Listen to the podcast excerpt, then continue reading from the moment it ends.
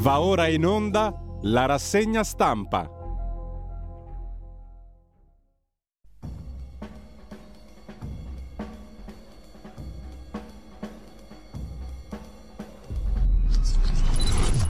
Diamo subito la linea al direttore Giulio Cainarca. Grazie a Federico Borsari in regia e un cordiale buongiorno a tutte le ascoltatrici e a tutti gli ascoltatori. Iniziamo questa rassegna stampa non come al solito con le agenzie e con i quotidiani di oggi, bensì in collegamento da Tel Aviv con Fiammetta Martegani che forse avete letto anche su Avvenire, mm, collabora infatti con il quotidiano cattolico Avvenire dal 2019 se non erro. Intanto buongiorno Fiammetta grazie per essere buongiorno. con noi. Grazie. Curatrice presso il Museo Erez Israel milanese, si trasferisce a Tel Aviv nel 2009, eh, si segue un corso di dottorato in antropologia, il postdottorato, eh, ha un figlio lì, ha scritto tre, rom- tre libri, un romanzo proprio su Tel Aviv, un romanzo che è centrato su Tel Aviv, Life on Mars, eh, Tel Aviv vista dal bancone del bar e poi un uh, altro libro dedicato invece alla rappresentazione delle forze armate di Israele, la cui sigla ormai conosciamo tutti, IDF, Israeli Defense Forces nel cinema israeliano. L'ultimo libro è una guida di Tel Aviv, eh, una guida molto particolare di questa città piena di vita e di contraddizioni, un po' come Israele tutta, no? Eh, fiammetta. Um, intanto grazie per essere con noi in primo luogo. In secondo grazie luogo... Voi di avermi um, chiamato. In secondo luogo, spero di essere stato abbastanza esaustivo anche nella piccola biografia, ehm, che mh, racconta di una italiana che va, decide, una milanese che decide di vivere a un certo punto in quello che credo tu abbia chiamato un, un posto per matti a cielo aperto, no? una cosa di questo tipo.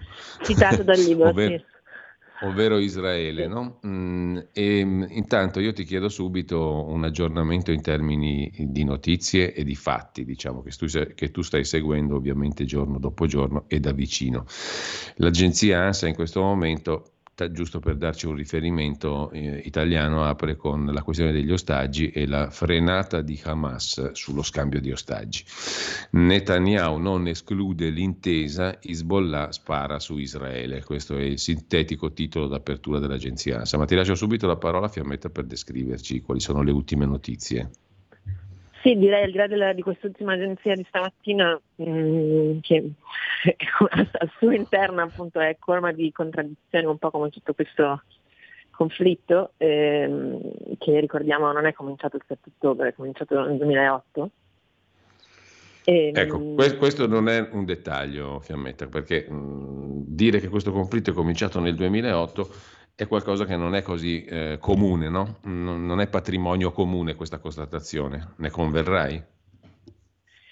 Sì, diciamo che chi non è de- dentro la questione del Medio Oriente eh, spesso dimentica pezzi di storia cruciali, per esempio il fatto del disimpegno di Israele da Gaza nel 2005, e il disegno politico di allora eh, di trasformare Gaza in una sorta di Dubai del Mediterraneo, eh, grazie anche ai contributi dei, dei, dei, paesi del Golfo, salvo la vittoria poi nel 2006 di Hamas che poi ha portato diciamo, alle conseguenze di oggi.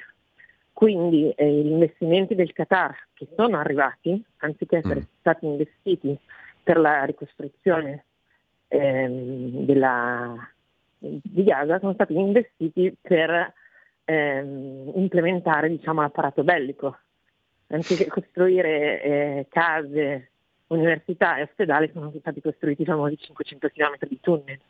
Sì.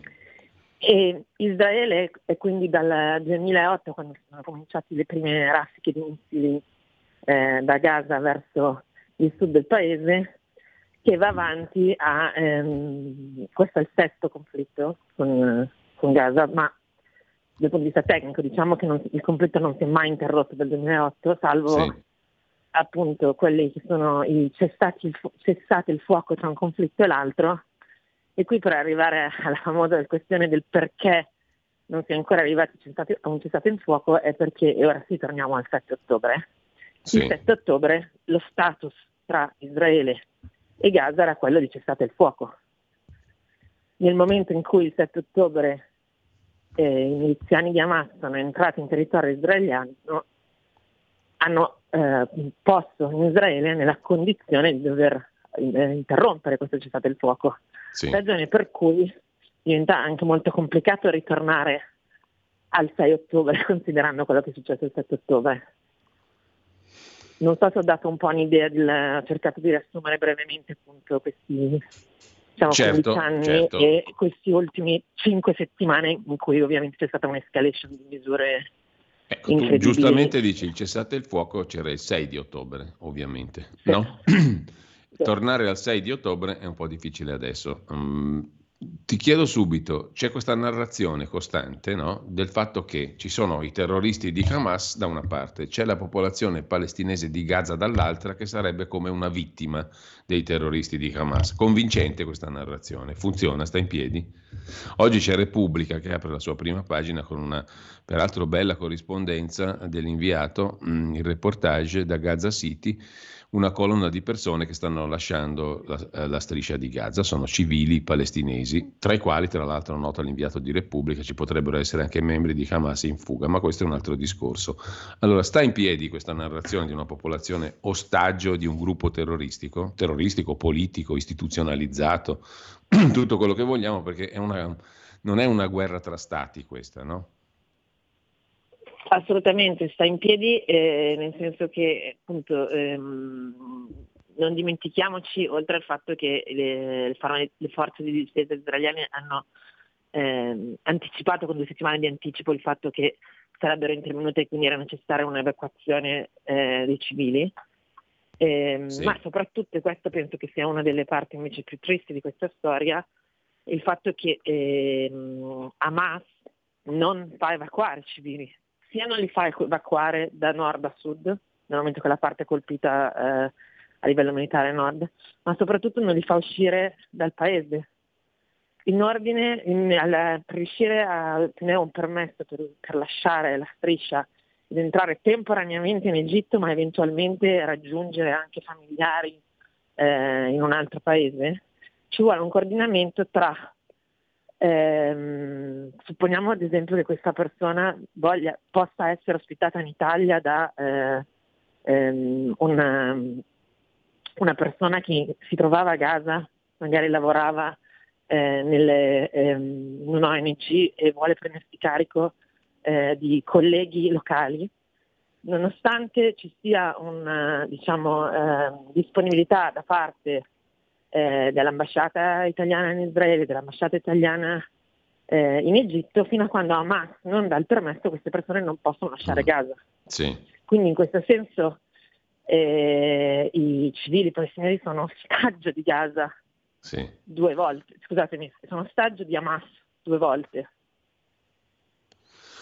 Ecco, ehm, la striscia di Gaza è un esperimento più che fallito dal punto di vista della costruzione di un embrione di Stato. No? Questo penso che possiamo dirlo, perché se l'esito di questo processo, quando Israele si ritira e lascia la possibilità di costruire qualcosa, è questo, è chiaro che siamo davanti a un fallimento colossale. No? Ora, come fai eh, diciamo, a risolvere la questione? Cosa può succedere secondo te? Quali sono le cose che si, auspic- che si auspicano in Israele, che auspicano eh, se è possibile trovare una sintesi, un punto di unità? Perché è anche vero che Israele in questo frangente ha dimostrato di essere concretamente molto unita. No? Tu hai fatto riferimento, hai raccontato anche per esempio delle iniziative di Brothers and Sisters of Israel, giusto? Sì. Allora diciamo che uno dei paradossi di questa, di questa tragedia umanitaria è che supponendo anche che ci sia un cessate il fuoco domani mattina, di fatto mm. siamo, dobbiamo ritornare indietro al 2006. E quindi anni di lavoro persi e diciamo la, la, il migliore degli auspici è che si faccia quello che si sperava di fare il 2006, cioè che attraverso anche il sostegno economico dei paesi del Golfo si ricostruisca eh, Gaza, ma con una visione veramente di lungo periodo. Mm. Questa visione da parte di Hamas non c'è mai stata. Anche cioè, perché Hamas ha utilizzato questo territorio per fare la guerra costante a Israele, lo ha scritto nelle sue carte, nelle sue costituzioni, lo ha praticato e quindi non è sorprendente per certi versi. No? Hamas è un movimento terroristico, credo un unicum quasi al mondo che si fa eh, sistema politico-istituzionale, tra molte virgolette, e che conduce una sua battaglia, che peraltro è molto chiara, cioè eh, cancellare Israele, eh, cancellare lo Stato, cancellare gli ebrei. Sto, sto esagerando, sto sbagliando. Mi sembra no, che sia, no, sia chiaro. Il loro manifesto è disponibile online. Tra l'altro, per, chi, per, i nostri ascoltatori, se fossero interessati, è molto affascinante perché eh, eh, Hamas dal giorno 1 pratica esattamente ciò che dice, ciò che scrive, non ci sono segreti, Appunto. è tutto riferibile online. Eh, quando gli oppositori di Hamas cercavano di fare resistenza venivano lanciati da, dai tetti delle case di Gaza e anche questo è tutto eh, reperibile online, quindi diciamo in un certo senso è molto eh, facile capire la loro strategia, non c'è nulla di nascosto. Quello che è un problema invece a livello proprio della popolazione civile è che di fatto dal 2006 i, i palestinesi non sono più tornati a votare, quindi Certo, Un'altra certo. cosa che ci si è dimenticata. No, io ho letto, ho letto una cosa, te ne chiedo sì. conferma, che se, per, per, se, si dovesse per ipotesi oggi inverosimile votare oggi, probabilmente a Gaza vincerebbe la NP e in Cisgiordania il contrario, vincerebbe Hamas. Esatto, sono ribaltati i ruoli. E, mm. cioè, è un'ipotesi, appunto, non lo sappiamo anche perché non, non, i palestinesi non a votare dal 2006, sia a Gaza che eh, nella Cisgiordania. Diciamo che siccome in Cisgiordania eh, in realtà eh, ehm, sono nelle mani appunto de, de la, dell'autorità nazionale palestinese, vedono in Hamas una sorta di eroe della resistenza. Al mm. contrario, a Gaza, dove invece eh, i civili hanno a che fare con Hamas tutti i giorni, vorrebbero liberarsi di Hamas sì. e quindi per, il paradosso è che vedono nell'autorità nazionale palestinese un interlocutore valido anche perché eh, bisogna dare atto che tra Israele e l'autorità nazionale palestinese c'è un dialogo. E infatti, per tornare alla famosa questione del dopo cessate il fuoco, una delle ipotesi più verosimili è che eh, in attesa delle elezioni eh, diciamo, l'autorità nazionale palestinese avrà un ruolo cruciale eh, anche sì. soltanto a livello di gestione organizzativa, non politica. Eh, cioè in questo momento banalmente ogni municipalità all'interno della striscia ha bisogno eh, di essere eh, gestita, organizzata e quindi diciamo, la parte logistica mm. verrebbe lasciata nelle mani dell'autorità nazionale palestinese. Senti Fiammetta, si discute molto in Italia non solo della proporzionalità della risposta di Israele rispetto a ciò che ha subito, no? Questa cosa qui per chi ha subito quei 1400 morti e passa in quel modo e 240 e passa ostaggi è urticante, è fastidioso sentire ragionamenti di questo tipo. Voglio chiederti se se ne discute anche in Israele e in che termini, da parte di cittadini certo. israeliani come te del resto, no? Allora, è, è proporzionale ciò che sta facendo, è giusto ciò che sta facendo Israele in risposta? Come salvaguardare la popolazione civile, quelle persone che stanno cercando di scappare, che vediamo oggi in prima pagina su Repubblica? Come, cosa, si, cosa, si, dice in Israele? Ci sono posizioni diverse a seconda dei partiti, dei gruppi, eccetera? O c'è almeno un punto di, di, di, di dire, convergenza eh, sulla proporzionalità o meno di questa risposta? Sì, allora provo a rispondere come risponderebbe diciamo, un israeliano, sì, anche se di nuovo certo. non si può generalizzare, però eh, come risponderebbe la, la, madre del compagno di classe di mio figlio che è un'araba cristiana, che non dimentichiamoci anche che si associa Israele sempre al popolo ebraico, ma in realtà Israele è costituito da ebrei, musulmani, cristiani, drusi, circassi, che fanno tutti parte dell'esercito israeliano. E, ehm, quindi la risposta è questa, che non, prima di tutto purtroppo eh, ogni conflitto by definition non è proporzionale, bisognerebbe non arrivare a trovarsi in una situazione di guerra, perché nel, nelle guerre purtroppo non ci sono proporzioni. Detto questo, ehm, a differenza di come a volte viene rappresentato questo conflitto come una sorta di vendetta nei confronti del 7 ottobre, eh, gli israeliani non sono un popolo che cerca vendetta, sono un popolo pratico che per sopravvivere mm. ha bisogno prima di tutto appunto di un esercito che è peraltro obbligatorio sia per gli uomini che per le donne. E, e in questo momento la priorità di Israele è difendersi, per, fatto, per farlo va sradicata Hamas. Le strutture di Hamas, ehm, i luoghi da cui vengono ehm, sparati inizi di Hamas, che non dimentichiamoci è dal 7 ottobre che stanno sparando ininterrottamente tutti i giorni hanno sparato oltre 10.000 missili e l'unico motivo per cui eh, il, lo Stato di Israele esiste ancora perché c'è l'Iron Dome. Se non ci fosse mm. l'Iron Dome Israele non esisterebbe più di nuovo, non dal 7 ottobre, dal 2008. Certo. In questo senso eh, l'unico modo per sradicare Hamas è che lancia i razzi dalle scuole, dagli ospedali, anche questo è tutto disponibile perché Hamas eh, mostra con grande orgoglio, ci sono mille video in cui si vedono ehm, i razzi partire da, da, dalle scuole. E, ehm, diventa molto complicato eh, diciamo, eh, evitare i danni collaterali. L'unico modo per garantirlo, essendo Hamas così strutturata all'interno della società civile israeliana, è far evocare, evo, eh, evacuare la popolazione, cosa che l'esercito israeliano ha richiesto due settimane prima, non due giorni prima, due settimane prima di cominciare gli altri interventi, l'intervento bellico. E non dimentichiamoci che non volendoli fare evoca- evocare, ci sono sempre i famosi 500 km di tunnel. In questi 500 km di tunnel ci sarebbe lo spazio per ospitare la popolazione civile israeliana, invece nei tunnel si trovano Hamas e i famosi ostaggi. Certo. Ehm, eh, Fiammetta, eh, quanto agli attori internazionali, ehm, Israele ha alleati in questo momento? E, beh, diciamo alleati politici ehm, sulla carta. Mm. Ehm, o basta mm, guardare chi sono i eh, leader dei vari paesi che sono stati in visita diplomatica in queste cinque settimane e hanno confermato eh, la solidarietà nei confronti eh, di Israele eh, ha dato a difendersi.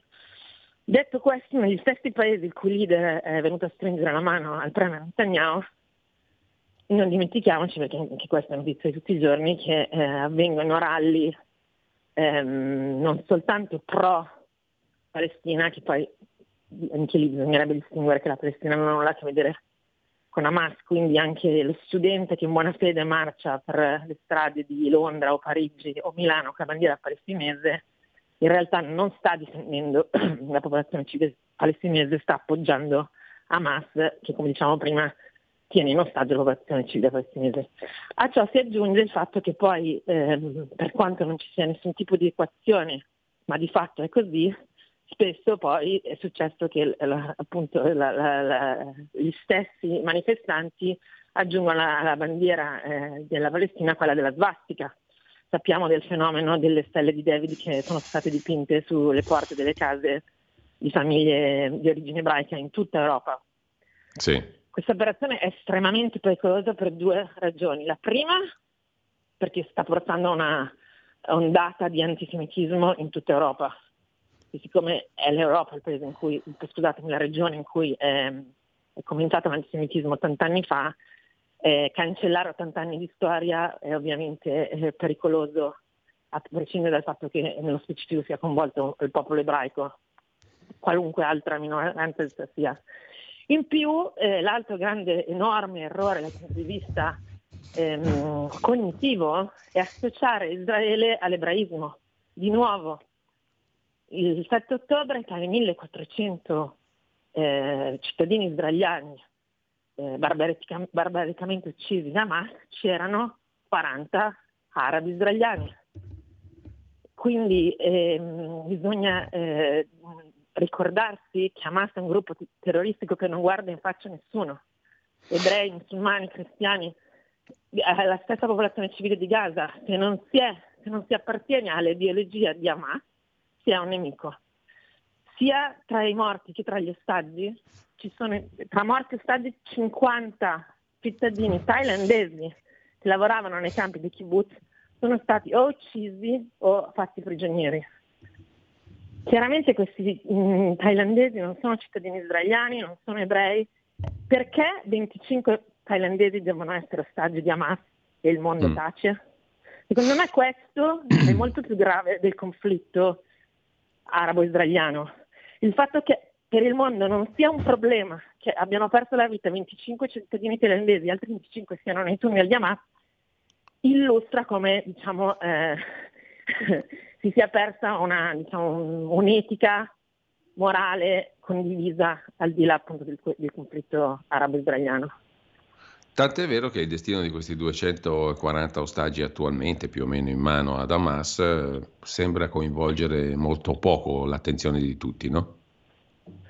Beh, considerando che di questi 240, 239, anche lì poi si ipotizza perché questa mm. lista, quando si parla di 239, non è stata stilata da Hamas, è stata stilata dall'intelligence israeliana in base ai video che Hamas ha posto sui social in cui si vedono i, gli ostaggi a Gaza e quindi attraverso eh, l'intelligenza artificiale si è riuscito a ricostruire questa, questa lista sperando che questi 229 ostaggi siano vivi, cosa che non sappiamo.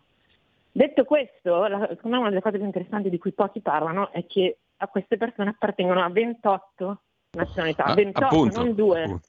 Non è che per caso c'erano due tedeschi turisti al festival, 28 nazionalità.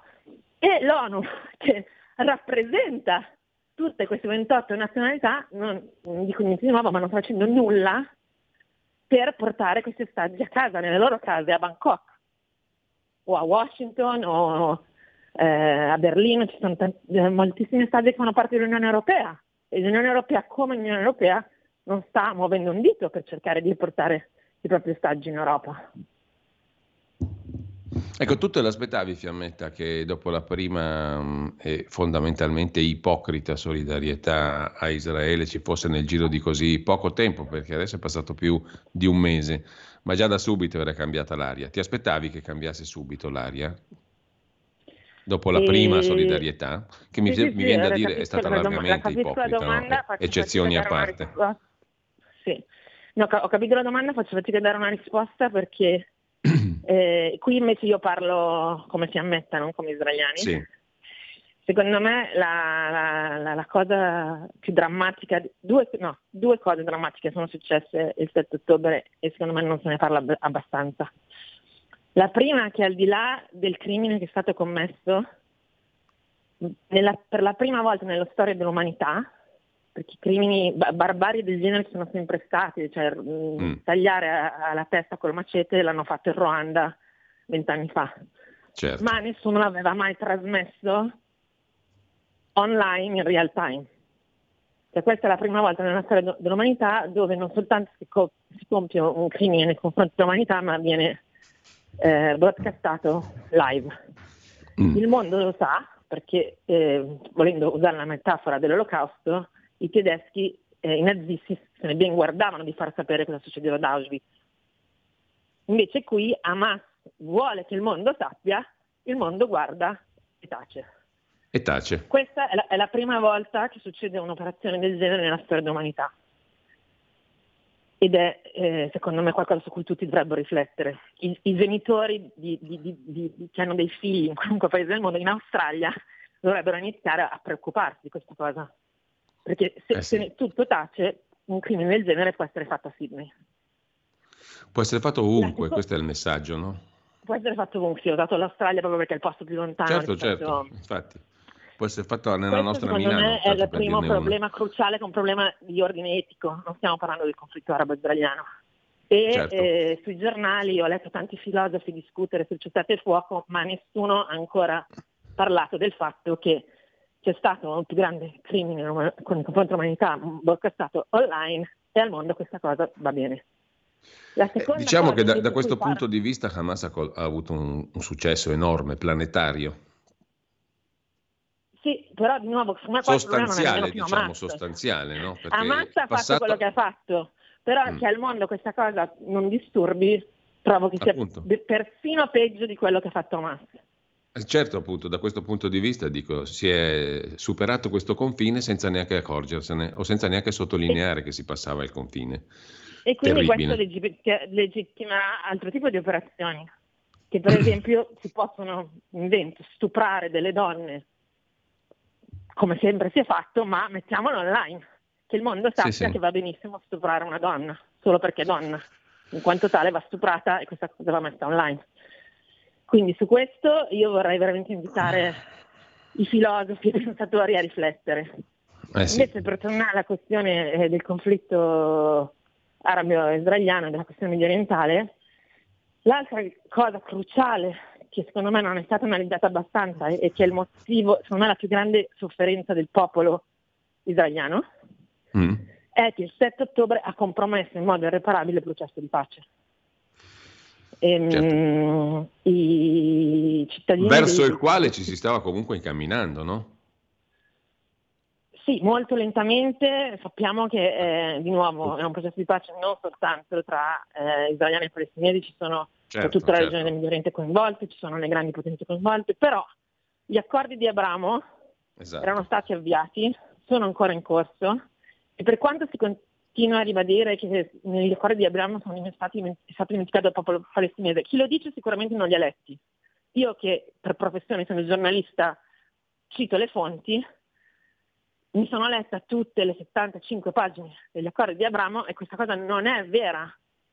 Non, è, non, sono stati dimenticati i palestinesi. Sicuramente questo è vero, non gli verrà dato quello che vogliono, ma perché ai, ai palestinesi è stato offerto uno Stato cinque volte e cinque volte hanno detto di no. Quindi chiaramente non si tornerà sui passi di quelle cinque volte in cui hanno detto di no. La, la, la sesta proposta sarà di uno Stato più piccolo di quello che era stato proposto la quinta. Ma questo eh, non vedo, trovo persino assurdo il fatto che stiamo a discuterne.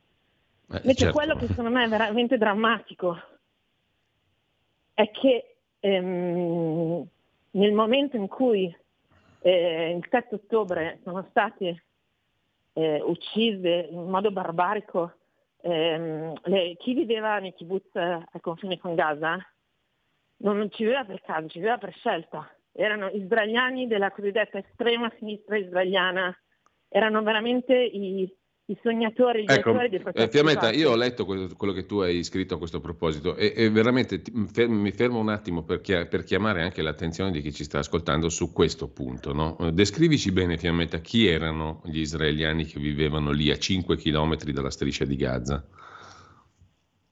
Sì, allora perché innanzitutto mh, anche lì, negli stereotipi, quando uno pensa a Israele, pensa che tutto Israele vota Netanyahu.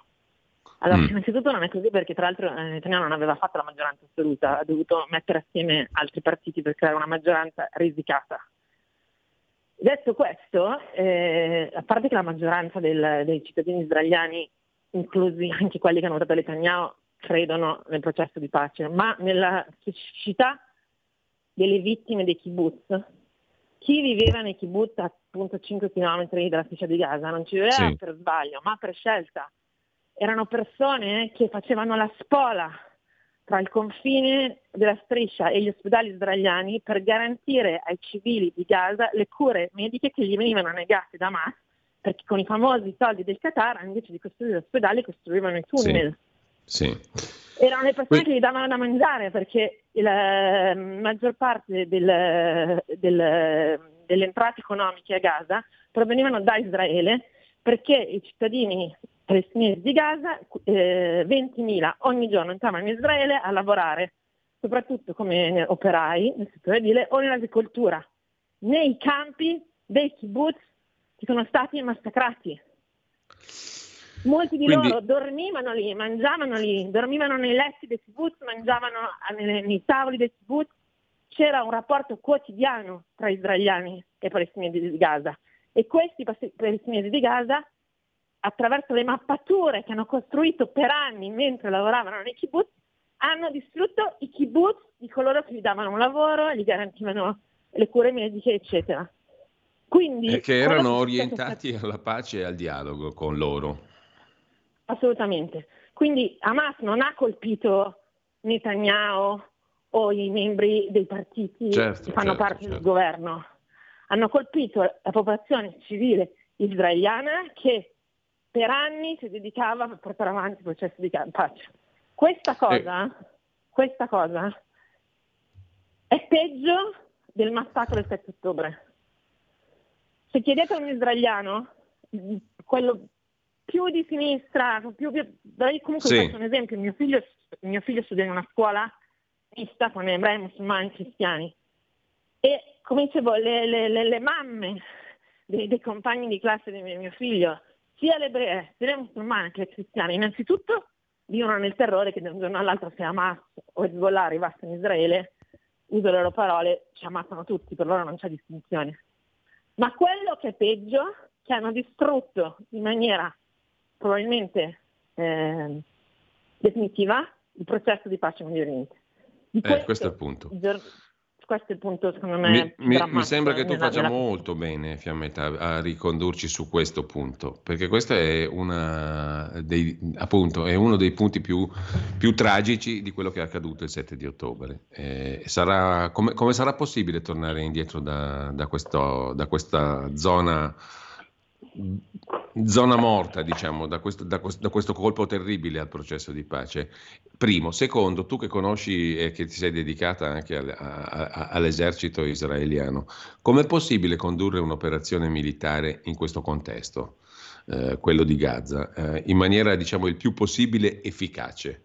Cioè cercare di, di, estirpare il cancro di Hamas, perché a questo punto è un'operazione militare contro, contro dei terroristi. Terzo, diciamo, l'allargamento del, del, conflitto secondo te è possibile, visto che Hezbollah è alla finestra, l'Iran pure? Eh, dall'altra parte mi sembra di aver capito che invece gli stati che erano coinvolti nel processo di pace di Abramo mh, non abbiano questa gran voglia di fomentare la, uh, la guerra come l'Iran o Hezbollah? O sbaglio? Com'è? Qual allora, è la situazione? Provo a rispondere a tutte le domande partendo dal presupposto che io ormai dopo il 7 ottobre non ho più certezze, per cui quello che dico mm, oggi domani certo, potrebbe certo. non essere valido. Diciamo così, che da un lato...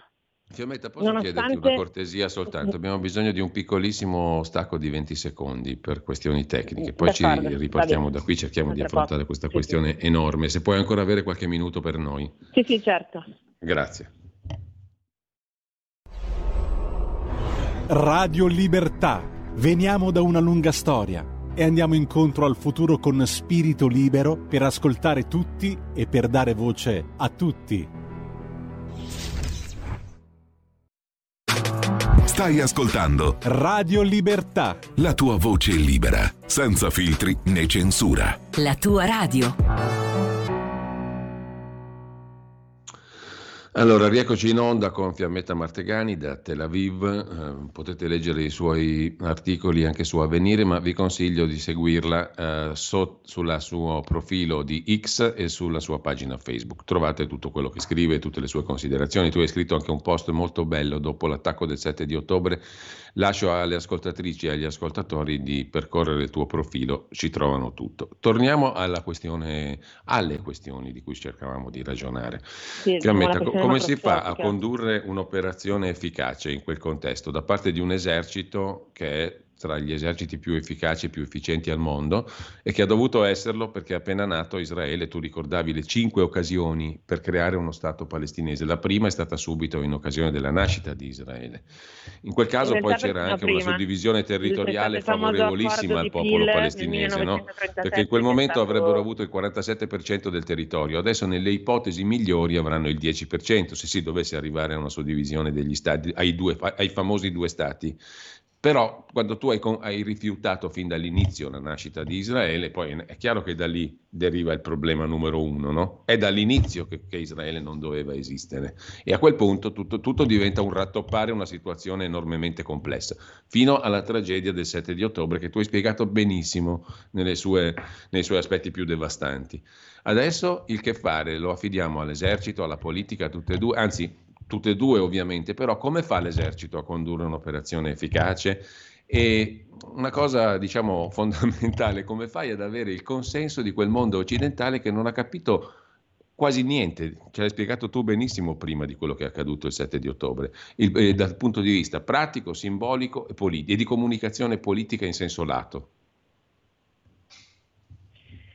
E allora provo a rispondere a tutte le domande. Diciamo che ehm, a differenza di Hamas che appunto agisce senza nessun tipo di logica di lungo periodo, l'esercito israeliano dal giorno 1 della fondazione di Israele, per cui è diventato necessario avere un esercito obbligatorio per tutti i civili, eh, uomini e donne, sa come operare, cioè, eh, sono anni e anni di training, quindi ogni operazione non è mai casuale, sono una serie di unità coinvolte, di, di civili coinvolti. Ieri intervistavo un ingegnere che non è un militare, ma in questo momento, scusate, un ingegnere informatico che pur non essendo militare sta lavorando nell'intelligence per aiutare i militari. Diciamo che tutto il paese ehm, Eh, eh, diciamo, io dico sempre che Israele ha, ha, due fronti, il fronte militare e il fronte civile. Il fronte civile fa parte anche, per esempio, dei volontari che da quando è iniziata la guerra cucinano e portano il cibo ai militari. Eh, in questo senso veramente il, il paese è unito nonostante eh, la forte spaccatura politica. Per quanto riguarda invece la domanda precedente più macroscopica, cioè il dopo, sì. ehm, chiaramente saranno, eh, sarà necessario coinvolgere le diplomazie. E per tornare agli accordi di Abramo di cui si parlavo prima, anche sì. se in questo momento i paesi del Golfo sono in stand-by, se vogliamo verosimilmente, eh, siamo tutti in stand-by, eh, nel momento in cui ci sarà un post guerra, ehm, saranno diciamo, costretti a chiedersi cosa si può fare, mi, mi, auguro, cosa si può fare per aiutare i fratelli palestinesi. Quindi il ruolo delle diplomazie sarà cruciale eh, perché Israele non ha nessuna intenzione di occupare Gaza.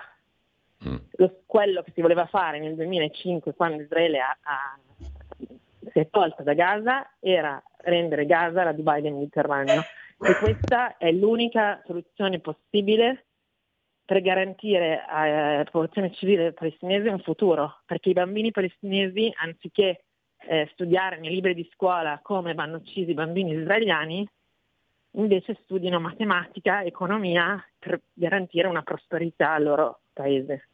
C'è bisogno di un'operazione culturale, non solo militare. E qui ritorniamo invece dove eravamo prima. Se la cultura chiude gli occhi rispetto alla trasmissione online delle barbarie del 7 ottobre, chiaramente chiude gli occhi sul fatto che i bambini di Gaza crescono con questo odio nei confronti dei bambini israeliani. E torno, e qui chiudo a mio figlio, che studia in una scuola israeliana con bambini ebrei, musulmani, cristiani e nei loro libri di scuola studiano tutt'altro. Fiammetta, te la, te la, metto giù molto brutale, abbiamo sfiorato l'argomento prima. Come rispondi tu a chi ti dovesse dire, perché questa cosa circola moltissimo anche da noi, eh, tutto giusto, Israele ha subito l'indicibile, però sta sbagliando perché esagera, perché colpisce i civili, perché eh, ha una reazione sproporzionata.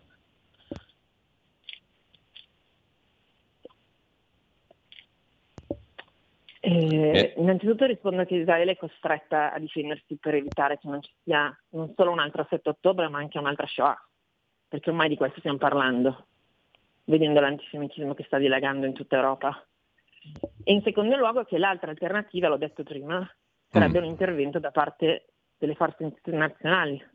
Se l'ONU entrasse a Gaza per liberare gli ostaggi delle 28 nazioni che sono state fatte prigioniere, Israele potrebbe non intervenire. No, anche perché, scusami, la... tu stai mettendo l'accento su una cosa veramente macroscopica che però anche qui abbiamo rimosso completamente. Allora, le Nazioni Unite, che sono capaci di fare tante belle prediche come l'osservazione che ho fatto io prima, perché non si prendono carico in prima persona allora di fare quello che stavi dicendo tu, cioè di entrare sul territorio? Così come non lo sta facendo la Croce Rossa, tu ci hai scritto un pezzo, no? Queste istituzioni sì. internazionali, diciamo, perché non si sporcano le mani?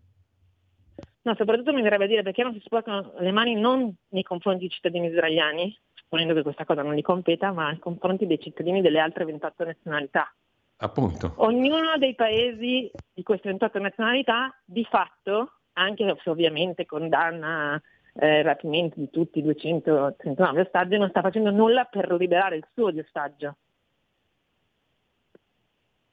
E questo come te lo spieghi tu? Perché, secondo te?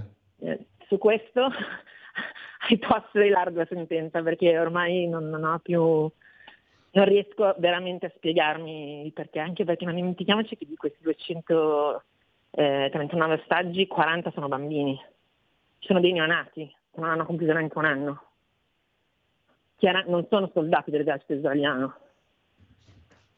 Ritorno appunto a chi non avesse sentito prima i famosi lavoratori thailandesi, che chiaramente israeliani non sono, lavoravano nei campi non due, 24. Fiammetta, un altro tema, ti rubo ancora qualche minuto, poi ci salutiamo. L'ospedale Al-Shifa, nella striscia di Gaza, è diventato il simbolo della possibile atrocità Da che punto di vista? Te lo chiedo a te, che cosa ti dice a te? Che cosa ti dice la storia dell'ospedale al-Shifa? Ma anche qui, di nuovo, questo è un simbolo. E in certo senso, ecco, va detto che Hamas è molto è eccellente nella, nella, nella, nell'illustrazione grafica delle tragedie e quindi eh, quello che di fatto non è un ospedale perché è, una, è, una, è un arsenale, con la retorica del fatto che c'è scritto sopra che è un ospedale, eh, diventa il simbolo per dimostrare che Israele uccide i civili palestinesi. I bambini naturalmente moriranno tutti. Bambini, ehm, bambini, donne, uomini, anziani, non importa, tutti questi civili palestinesi in questo momento non dovrebbero stare in quell'ospedale, che tra l'altro non opera. Dovrebbero stare o nei tunnel o all'estero o negli ospedali, quelli veri, che Hamas non ha mai costruito, perché è ovvio che si è dovuto costruire 500 km di tunnel i soldi che gli sono stati dati dal Qatar non sono stati impiegati per costruire ospedali, scuole, servizi. Il, il vero problema, torniamo alla cultura, è che i cittadini palestinesi a Gaza non hanno una vita come ce l'abbiamo noi a Milano, a Tel Aviv, a Parigi o a Sydney. Sono, non dal 7 ottobre, dal 2006, ostaggi di un gruppo terrorista. 2006 sono tanti anni e noi non abbiamo, non abbiamo, neanche, credo, la capacità di immaginare 17 anni di vita in queste condizioni. Cosa fai? Cosa fai se tu sei un palestinese che vuole uscire da questa morsa incredibile? Non credo che la NP sia una, un, dire, un'autorità che, che rappresenti l'alternativa. E allora? E qua torniamo sul macroscopico, infatti, nel senso che purtroppo eh, i palestinesi non hanno alternative. Ric- ho intervistato qualche mese fa in tempi non sospetti un palestinese eh, non di Gaza, della Cisgiordania, chiedendogli ma se ci fossero le elezioni domani mattina tu cosa faresti? E lui mi ha risposto seriamente mi butterei dalla finestra perché sarebbe meno traumatico che non dare il voto ad Hamas o addirittura alla stessa eh, autorità nazionale palestinese. Quindi eh, tutti i palestinesi, non solo a Gaza ma anche in Cisgiordania, soffrono di una completa mancanza di governance. Tant'è che non ci sono elezioni dal 2006. Di nuovo, ma dal 2006 dove era il resto del mondo? Perché andava mm. bene che i palestinesi dal 2006 non abbiano elezioni democratiche? Sì, certo, certo e perché nessuno le solleciti queste elezioni democratiche, perché altrimenti rimaniamo, diciamo così, a coltivare un cancro, perché questo è stato fatto in questi anni, no? da, dalla, dall'evacuazione, di, da, dalla, dalla, liberazione di Gaza, dalla, da, da quando Israele si è tirata fuori da Gaza, questo è successo. Praticamente si è nutrito un cancro.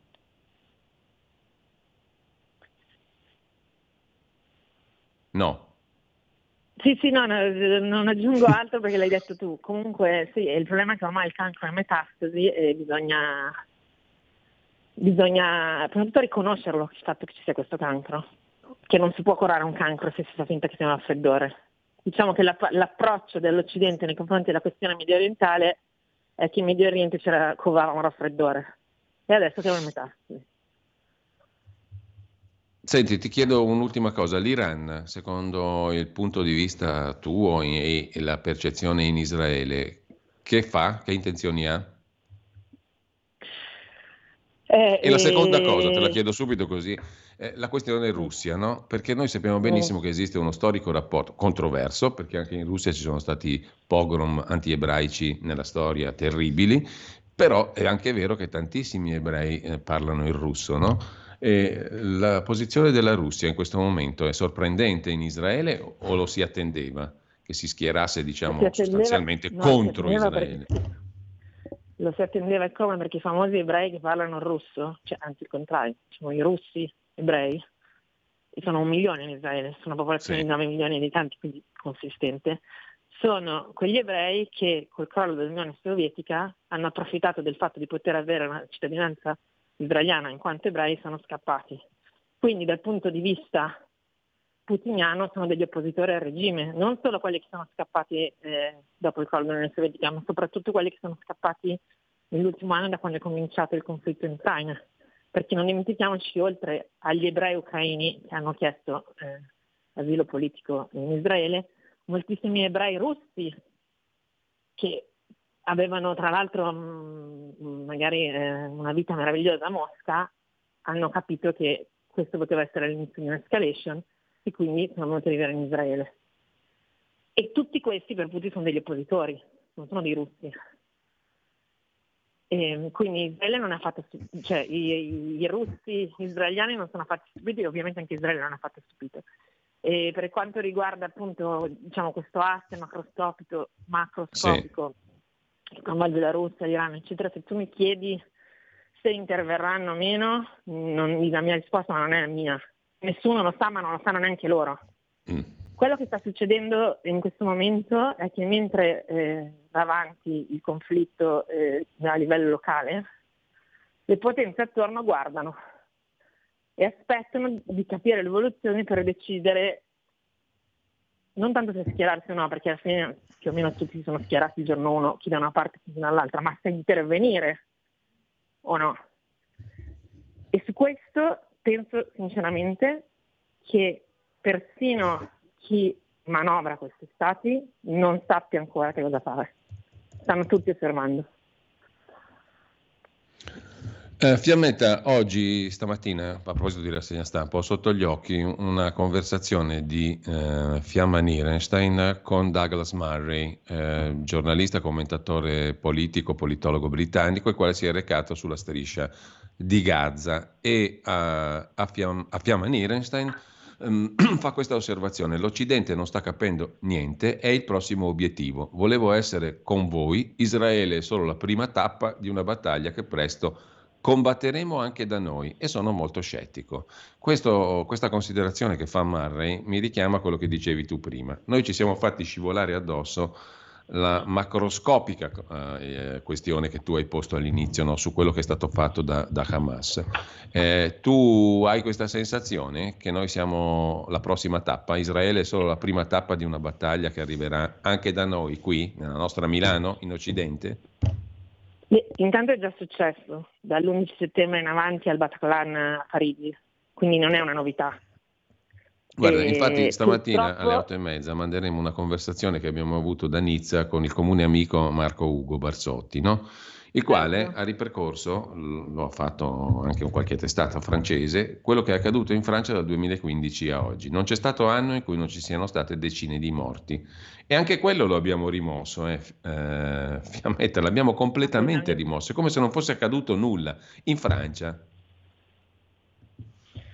Assolutamente, quindi non volendo generalizzare perché ahimè eh, fare dell'Islam un tutt'uno eh, ci sono tantissimi cittadini musulmani in Europa che sono assolutamente integrati, eh, certo, che fanno certo. parte appunto della, della nazione, eh, lavorano, contribuiscono al PIL, i figli vanno a scuola nelle nostre scuole, come dicevo, come dicevo io stessa, in Israele mio figlio è in una scuola di bambini ebrei musulmani cristiani e ne vado fiera.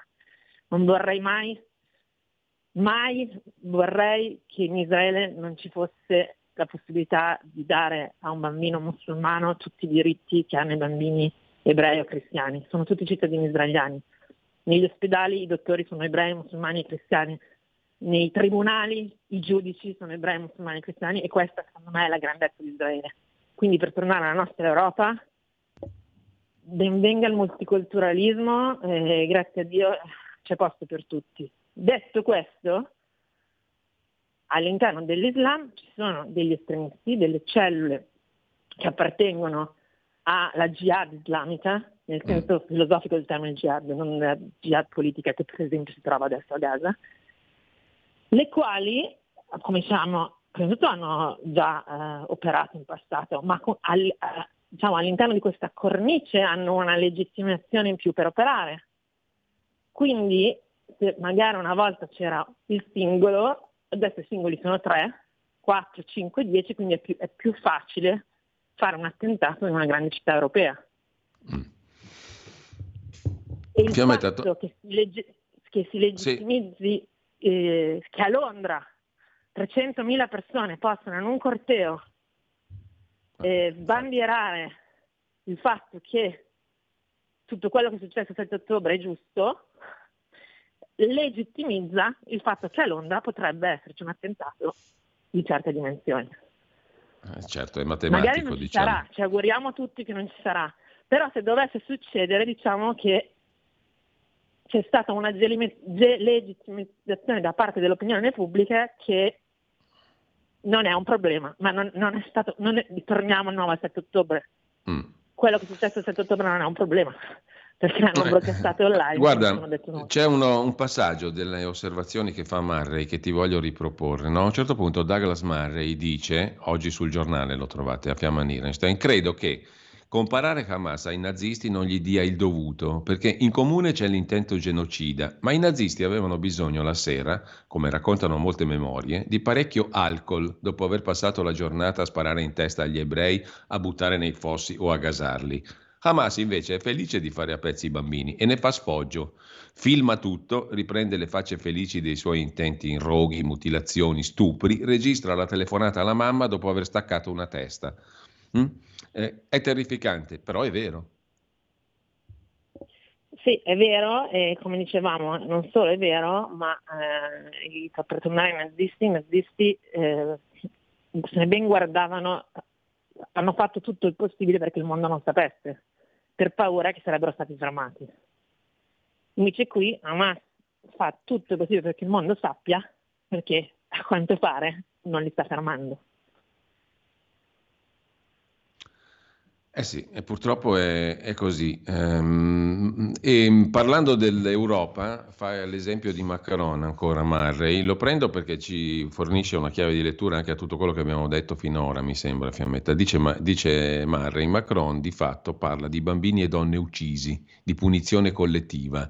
È uno dei classici dell'antisemitismo, l'idea che gli ebrei sarebbero responsabili di un genocidio inesistente, mentre fanno di tutto per evitarlo, di aver creato un altro ghetto di Varsavia Jugoslavia, mentre al contrario non hanno fatto altro che aprire fino all'oblio di se stessi. Ti ci ritrovi in queste parole? Ehm, sì e no, nel senso che di nuovo qua c'è un cortocircuito culturale di associare Israele mm. all'ebraismo e secondo me è un'operazione sbagliata. Mm. Cioè, nell'esercito israeliano ci sono anche cittadini arabi israeliani. Certo, è, sì, sì. Non sono gli ebrei che stanno cercando di salvarsi dalla Shah, sono musulmani laici che non vogliono eh, rischiare di perdere la propria vita a causa della jihad islamica. Ecco, quanto peso hanno questi, qui, questi musulmani laici? Grave, scusami, quanto peso hanno questi musulmani laici di cui stai parlando adesso? Quanto pesano? Le, le, le, I musulmani in Israele rappresentano il 20% della popolazione israeliana. Mm. E intorno all'intifada, quando ehm, i terroristi, sempre di Hamas, facevano saltare, facevano esplodere un autobus a Tel Aviv, non dimentichiamoci che su quell'autobus il 20% delle persone sull'autobus erano arabi. C'è di nuovo il mondo si è dimenticato questa cosa, che quando Hamas colpisce non fa differenza e siccome in Israele il 20% della popolazione è araba, gli arabi israeliani hanno sofferto per tutti gli anni dell'intifada come gli ebrei israeliani, come i cristiani israeliani, come turisti che erano in vacanza in Israele. E questo secondo me è un'altra cosa cruciale che bisogna, eh, questa equazione Israele-ebraismo sì. è, è, è, sbaglia- è pericolosamente sbagliata. Israele non è fatta solo da ebrei, e questo è il bello di Israele. E, soprattutto, e soprattutto Hamas non vuole colpire, altra cosa cruciale, Hamas non vuole colpire solo gli ebrei, vuole colpire chiunque non creda nella jihad. Per cui un buon musulmano che il sì, Corano sì, l'ha letto, certo. perché tra l'altro questi qua il Corano non hanno mai letto in vita loro. Sono come le persone che ruotavano intorno ai kibbutz colpiti di cui parlavi prima, eh, israeliani e esatto. non. Un buon musulmano che il Corano l'ha letto veramente non farebbe mai quello che sta facendo Hamas. Quindi Hamas vuole uccidere proprio i musulmani che hanno un'etica, che hanno letto il Corano, che hanno fatto l'università, che insegnano, che, che fanno i, i medici, la, la, vogliono uccidere questa popolazione civile. E quindi secondo me è molto importante ehm, eh, scindere questa dicotomia, il conflitto tra ebraismo e Islam non è un conflitto tra ebraismo e Islam, è un conflitto tra estremisti che il Corano non l'hanno mai letto e usano la propria ideologia per uccidere chiunque non la pensi come lui, non importa se ebreo, musulmano o buddista. L'ultima cosa, eh, ha fatto notizia in questi giorni eh, il fatto di eh, quattro reporter palestinesi che collaboravano con testate prestigiose come Reuters, Associated Press, CNN, New York Times, embedded, cioè infilati praticamente con i terroristi di Hamas. Erano lì con uh, le telecamere, con i telefonini a coprire in presa diretta l'attacco terroristico del 7 ottobre.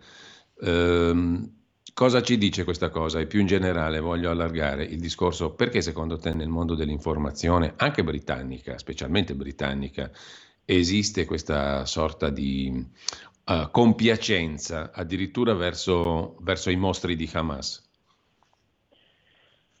Ma secondo me non è nemmeno compiacenza, purtroppo il mondo del, dei media, lo dico perché ci lavoro, è ma da anni ehm, abbandonato al caso anche perché mm, mancanza di risorse economiche, siccome mandare un inviato, in questo caso da Londra, ha dei costi enormi, c'è già l'inviato, c'è già il, mm. il, repo, il videomaker sì. locale.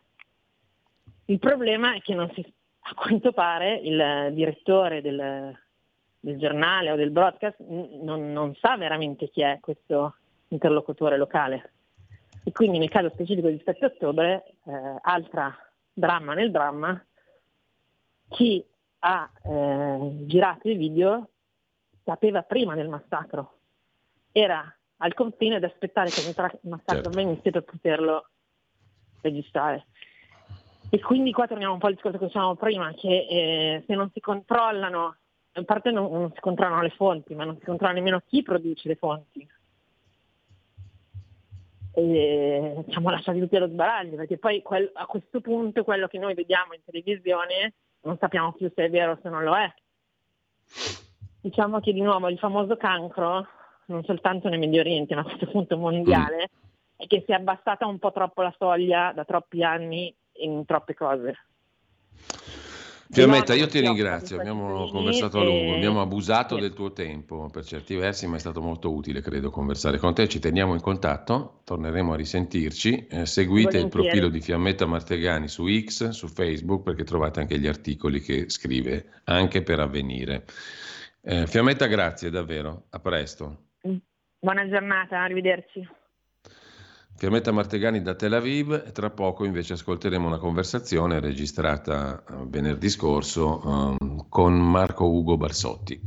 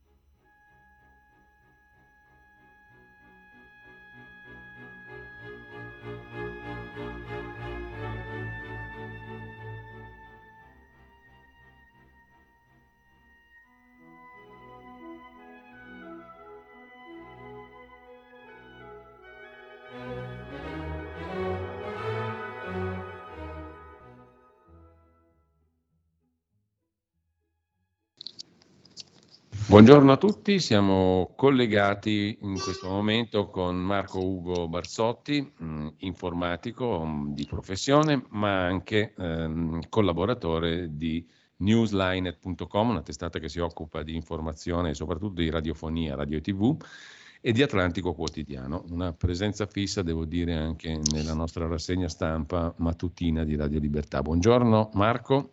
Buongiorno. Grazie. Buongiorno a te, buongiorno agli ascoltatori. Se hai l'immagine vedi che sono all'aperto, spero non ci sia troppo rumore, ma vedi il bel sole qua della Costa Azzurra. No, sto vedendo infatti in una giornata per Milano molto tetra e piovosa, un bellissimo cielo azzurro che facilita anche la conversazione su argomenti dei quali ti sei occupato appunto su Atlantico Quotidiano, Marco. Um, in particolare due questioni che si legano l'una con l'altra, anche a dire la verità. La prima ha a che fare con la questione dell'Islam radicale. Mm? Eh, e esatto. tu stai parlando in questo momento dalla Francia, che è un paese che è stato colpito eh, a mettere in fila gli attentati degli ultimi otto anni. Nel tuo pezzo c'è anche un link dove si possono ricostruire i dettagli degli attentati che partono dal 2015, Charlie Hebdo, ma anche altri, 2016, 17, 18, 20, 21, 22, 23. Ehm, un paese che rispetto all'Italia è stato molto colpito dal, dal terrorismo islamico, la Francia. No? Eh, prima di tutto, prima di entrare nell'oggetto del tuo articolo, che si occupa dell'espulsione degli islamici radicalizzati, e tu sostieni mm, documentatamente che non è facile neanche in Francia, no? al di là ehm, di una cosa molto curiosa e anche un po' riprovevole sotto il profilo politico che ha fatto il ministro dell'interno francese. Ha diffuso un grafico sulle espulsioni del quale poi parleremo perché a proposito di comunicazione è molto interessante quello che ha fatto il ministro francese e direi anche un po' sconsolante, visto che ha fornito dei numeri che si sono rivelati farlocchi a un minimo superficiale esame. Però andiamo con ordine. Ti chiedo innanzitutto, visto che Mm, in Italia non siamo stati nella stessa situazione della Francia negli ultimi dieci anni, cioè se, mettessi, se avessimo messo in fila gli attentati che si sono verificati e le stragi e le uccisioni in Francia dal 15 a oggi, in Italia non so cosa sarebbe successo. Secondo te cosa sarebbe successo? Oh bella, difficile rispondere a questa domanda, forse non lo so sinceramente, non sarebbe successo forse perché io devo dire, essendo qua, che penso almeno, eh, non so se è giusto, non ho elementi, ma penso che l'efficacia dell'intelligence mm. italiano sia migliore di quella francese. Adesso noi abbiamo l'abitudine sì. in Italia a dire sempre malissimo del nostro paese, ma qua oh, ricordiamoci che è stato di questo elenco lungo, che se vuoi sì. te lo leggo perché è interessante. Tra l'altro tu sei a, Nizza, atten- sei a Nizza, che è stata colpita ben due volte in otto anni. Stai ascoltando Radio Libertà. La tua voce libera, senza filtri né censura. La tua radio. Quotidiano di Sicilia, il quotidiano d'Italia, l'informazione che ribalta i luoghi comuni, una vera visione dei fatti, l'Italia vista da sud. Ogni siciliano che vive in Italia e nel mondo è una risorsa, è protagonista della crescita della nostra nazione Dai forza alla crescita della nostra isola, abbonandoti al QDS digitale più archivio a soli 99 euro annui. Quotidiano di Sicilia, il quotidiano d'Italia, una scelta di valore.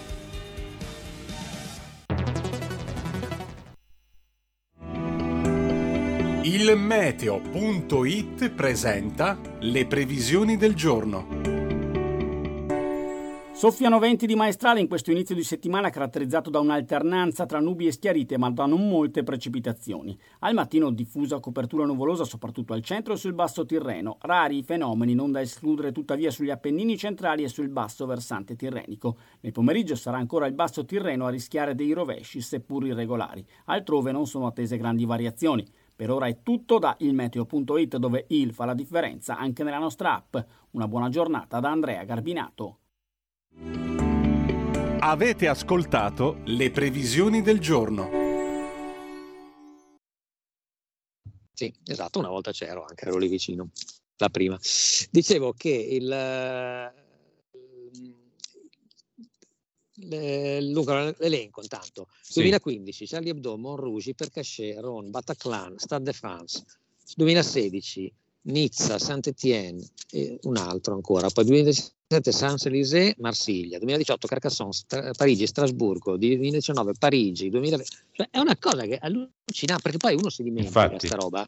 Ogni tanto, sai che il 14 luglio c'erano sempre i fuochi artificiali, qua hanno smesso di farli dopo, perché sembrava di, eh, come dire, dopo, le, dopo, l'attentato del 14 luglio 2016, perché sembrava di fare festeggiamenti in una data triste e si sono messi a fare una cosa molto bella che era proiettare eh, un numero di ehm, fari verso il cielo, sì. tipo New York, pari al numero delle persone morte, lo fanno sempre. E allora, c- 130 soltanto al Bataclan, ricordiamo, eh? 130 ecco. morti solo per una strage. Esatto. Qui a Nizza erano 87, mi pare di ricordare, comunque l'ordine di grandezza sugli 80-90. Ci sono tutte queste luci che vanno verso il cielo, molto mm. belle, stanno accese tutta la notte, no, quasi tutta la notte. Comunque i turisti delusissimi perché non si ricordano, non capiscono, ma perché non c'è un fuochi artificiale? Tutti gli dico, ogni tanto gli dico a qualcuno, ma vi ricordate il 2016? No, cosa è successo? Quindi purtroppo queste robe ce le dimentichiamo, ma il numero di attentati qua in Francia è stato enorme e man mano che accadevano, perché eravamo già qua, mi chiedevo, voto che era l'Italia. E per grande fortuna nostra, vostra, insomma, non sembra che sia successo niente di simile. Allora, è vero che ci saranno meno radicalizzati e molto meno persone, ma insomma un po' a Milano c'erano perché ho abitato a Sesto San Giovanni, me, me le ricordo, per sì, così dire, sì. non so se mi spiego. Quindi, eh, la, anzi a Sesto ne hanno fatte fuori qualcuno, uno che era scappato dal Belgio e qua si erano lasciati sfuggire, se vi ricordate, la stazione di Sesto, seccato sì. da... Seccato era da arrivato una, da Berlino. Esatto, esatto, che poi mm. hanno pure protestato i tedeschi dicendo ma volevamo che arrivasse vivo per chiedergli perché faceva ste robe. Eh, questo è, questa è l'Europa. Sì. Comunque, ecco, quindi l'impressione che ho è che l'intelligence italiana sia effettivamente più efficace. Poi non ho prove, è solo una sensazione. Oppure chissà che quelli che sono in Italia sono più buoni. Eh, uno può credere a qualunque delle due ipotesi. Comunque qua, se di questi radicalizzati mm. ce n'è tanti. Sì, sono le famose fish S, no?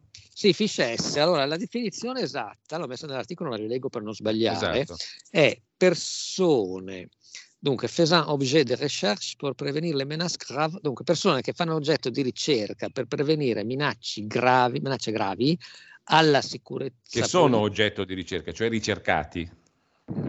No, non sono ricercati nel senso che vogliono metterli dentro, sono oggetto di ricerca. Di attenzione, di ricerche di su di loro. attenzione, sì, cioè li, non mm. so, gli spieranno il telefono, guarderanno sì, sì, molto semplicemente l'ultimo attentato. Sì, ecco, no, no, non ricercati di polizia. Ecco. No, no, no, no, non in quel senso. Uh, a volte gli chiedono soltanto una volta alla settimana di venire a presentarsi per far vedere che sono ancora lì, come è successo all'ultimo, infatti. Comunque sono uh, sotto inchiesta, chiamiamoli così, ma neanche inchiesta è la parola giusta, avete capito, per prevenire minacce gravi per la sicurezza pubblica o la sicurezza dello Stato. Sì. Quindi hanno tolto, giustamente, perché cos'è che non si può fare le cose ad personam o ad, ad religionam, non so come dire, hanno tolto questa roba e l'hanno reso generico.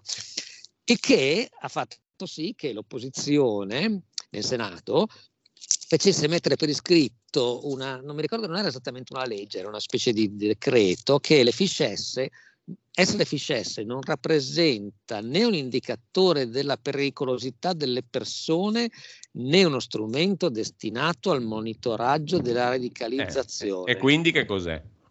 E quindi è la lotta politica che è un po' quello che sta, che sì. sta avvenendo. Guarda che adesso c'è una cosa che qua non ha messo nell'articolo, ma che è veramente è grottesca e riguarda invece le eh, manifestazioni a sostegno di Israele, anzi no, della Palestina, scusami, quelle di Israele si possono fare. Sì. Quelle della Palestina c'è una... Eh, ma ogni settimana praticamente ci sono le associazioni che ne organizzano. Per organizzarle chiedono l'autorizzazione. Il prefetto dice no, sempre, e se non riescono a fare a tempo a chiedere alla giustizia di annullare quello che dice il, prote- il prefetto, la fanno lo stesso tranquillamente, ma uh-huh. non sono autorizzati. Ma invece a volte riescono a farlo abbastanza in fretta e sistematicamente il, la giustizia, che, diciamo i giudici, dicono no, perché secondo le leggi francesi, questo non è che sono i giudici cattivi, è proprio una con, incongruenza del nostro, della situazione in cui viviamo, secondo la legge francese c'è libertà di manifestazione e tu non puoi dire, perché la motivazione è vietiamo le manifestazioni pro-Palestina perché eh, sono a rischio di, eh, di disordini, disordini, nella città, tu non puoi dire a priori che sta gente che eh, sfila farà disordini. disordini. Questo è vero. Questo è vero, no? Hai ragione, ma tu stai ancora guardando, a mio avviso, la, eh, la, realtà con gli occhi di una società pre di questo movimento radicalizzato che c'era. Quindi eh, stai applicando delle cose che purtroppo, perché poi limitano la libertà di tutti, vanno contro. Insomma, il bilanciamento tra libertà e sicurezza è quasi impossibile, a mio avviso. Eh, e tu sottolinei che questa dichiarazione del Senato francese no, sulle fish S, cioè sui soggetti pericolosi potenzialmente, è una dichiarazione di principio, mm, no? Sì, ne fanno tantissime. Poco, adesso, scusa, e, e poco altro. Mm. Allora, adesso hanno fatto eh, il presidente del Senato e della Camera, diciamo, francese, hanno organizzato per sabato una manifestazione contro l'antisemitismo. Grandissimo scandalo perché perché ha aderito, eh, come si chiama, Le Pen, cioè la presidente del sì. Rassemblement National. Allora, ma non solo la sinistra estrema Mélenchon, ma anche altri dicono no, io mi rifiuto di andare o mi rifiuto di uh, sfilare quantomeno perché c'è uh, Marine Le Pen. Le Pen. Allora io dico, ma voi avete presente che se lei, Le Pen è un partito di destra, è un partito che probabilmente una volta sarebbe stato dalla parte di Hitler come era Mussolini, perché questa è la storia, no? Certo. Allora, se tu adesso hai una destra che non è più dalla parte di Hitler, ma è dalla parte opposta, cioè sfila contro l'antisemitismo, devi essere contento.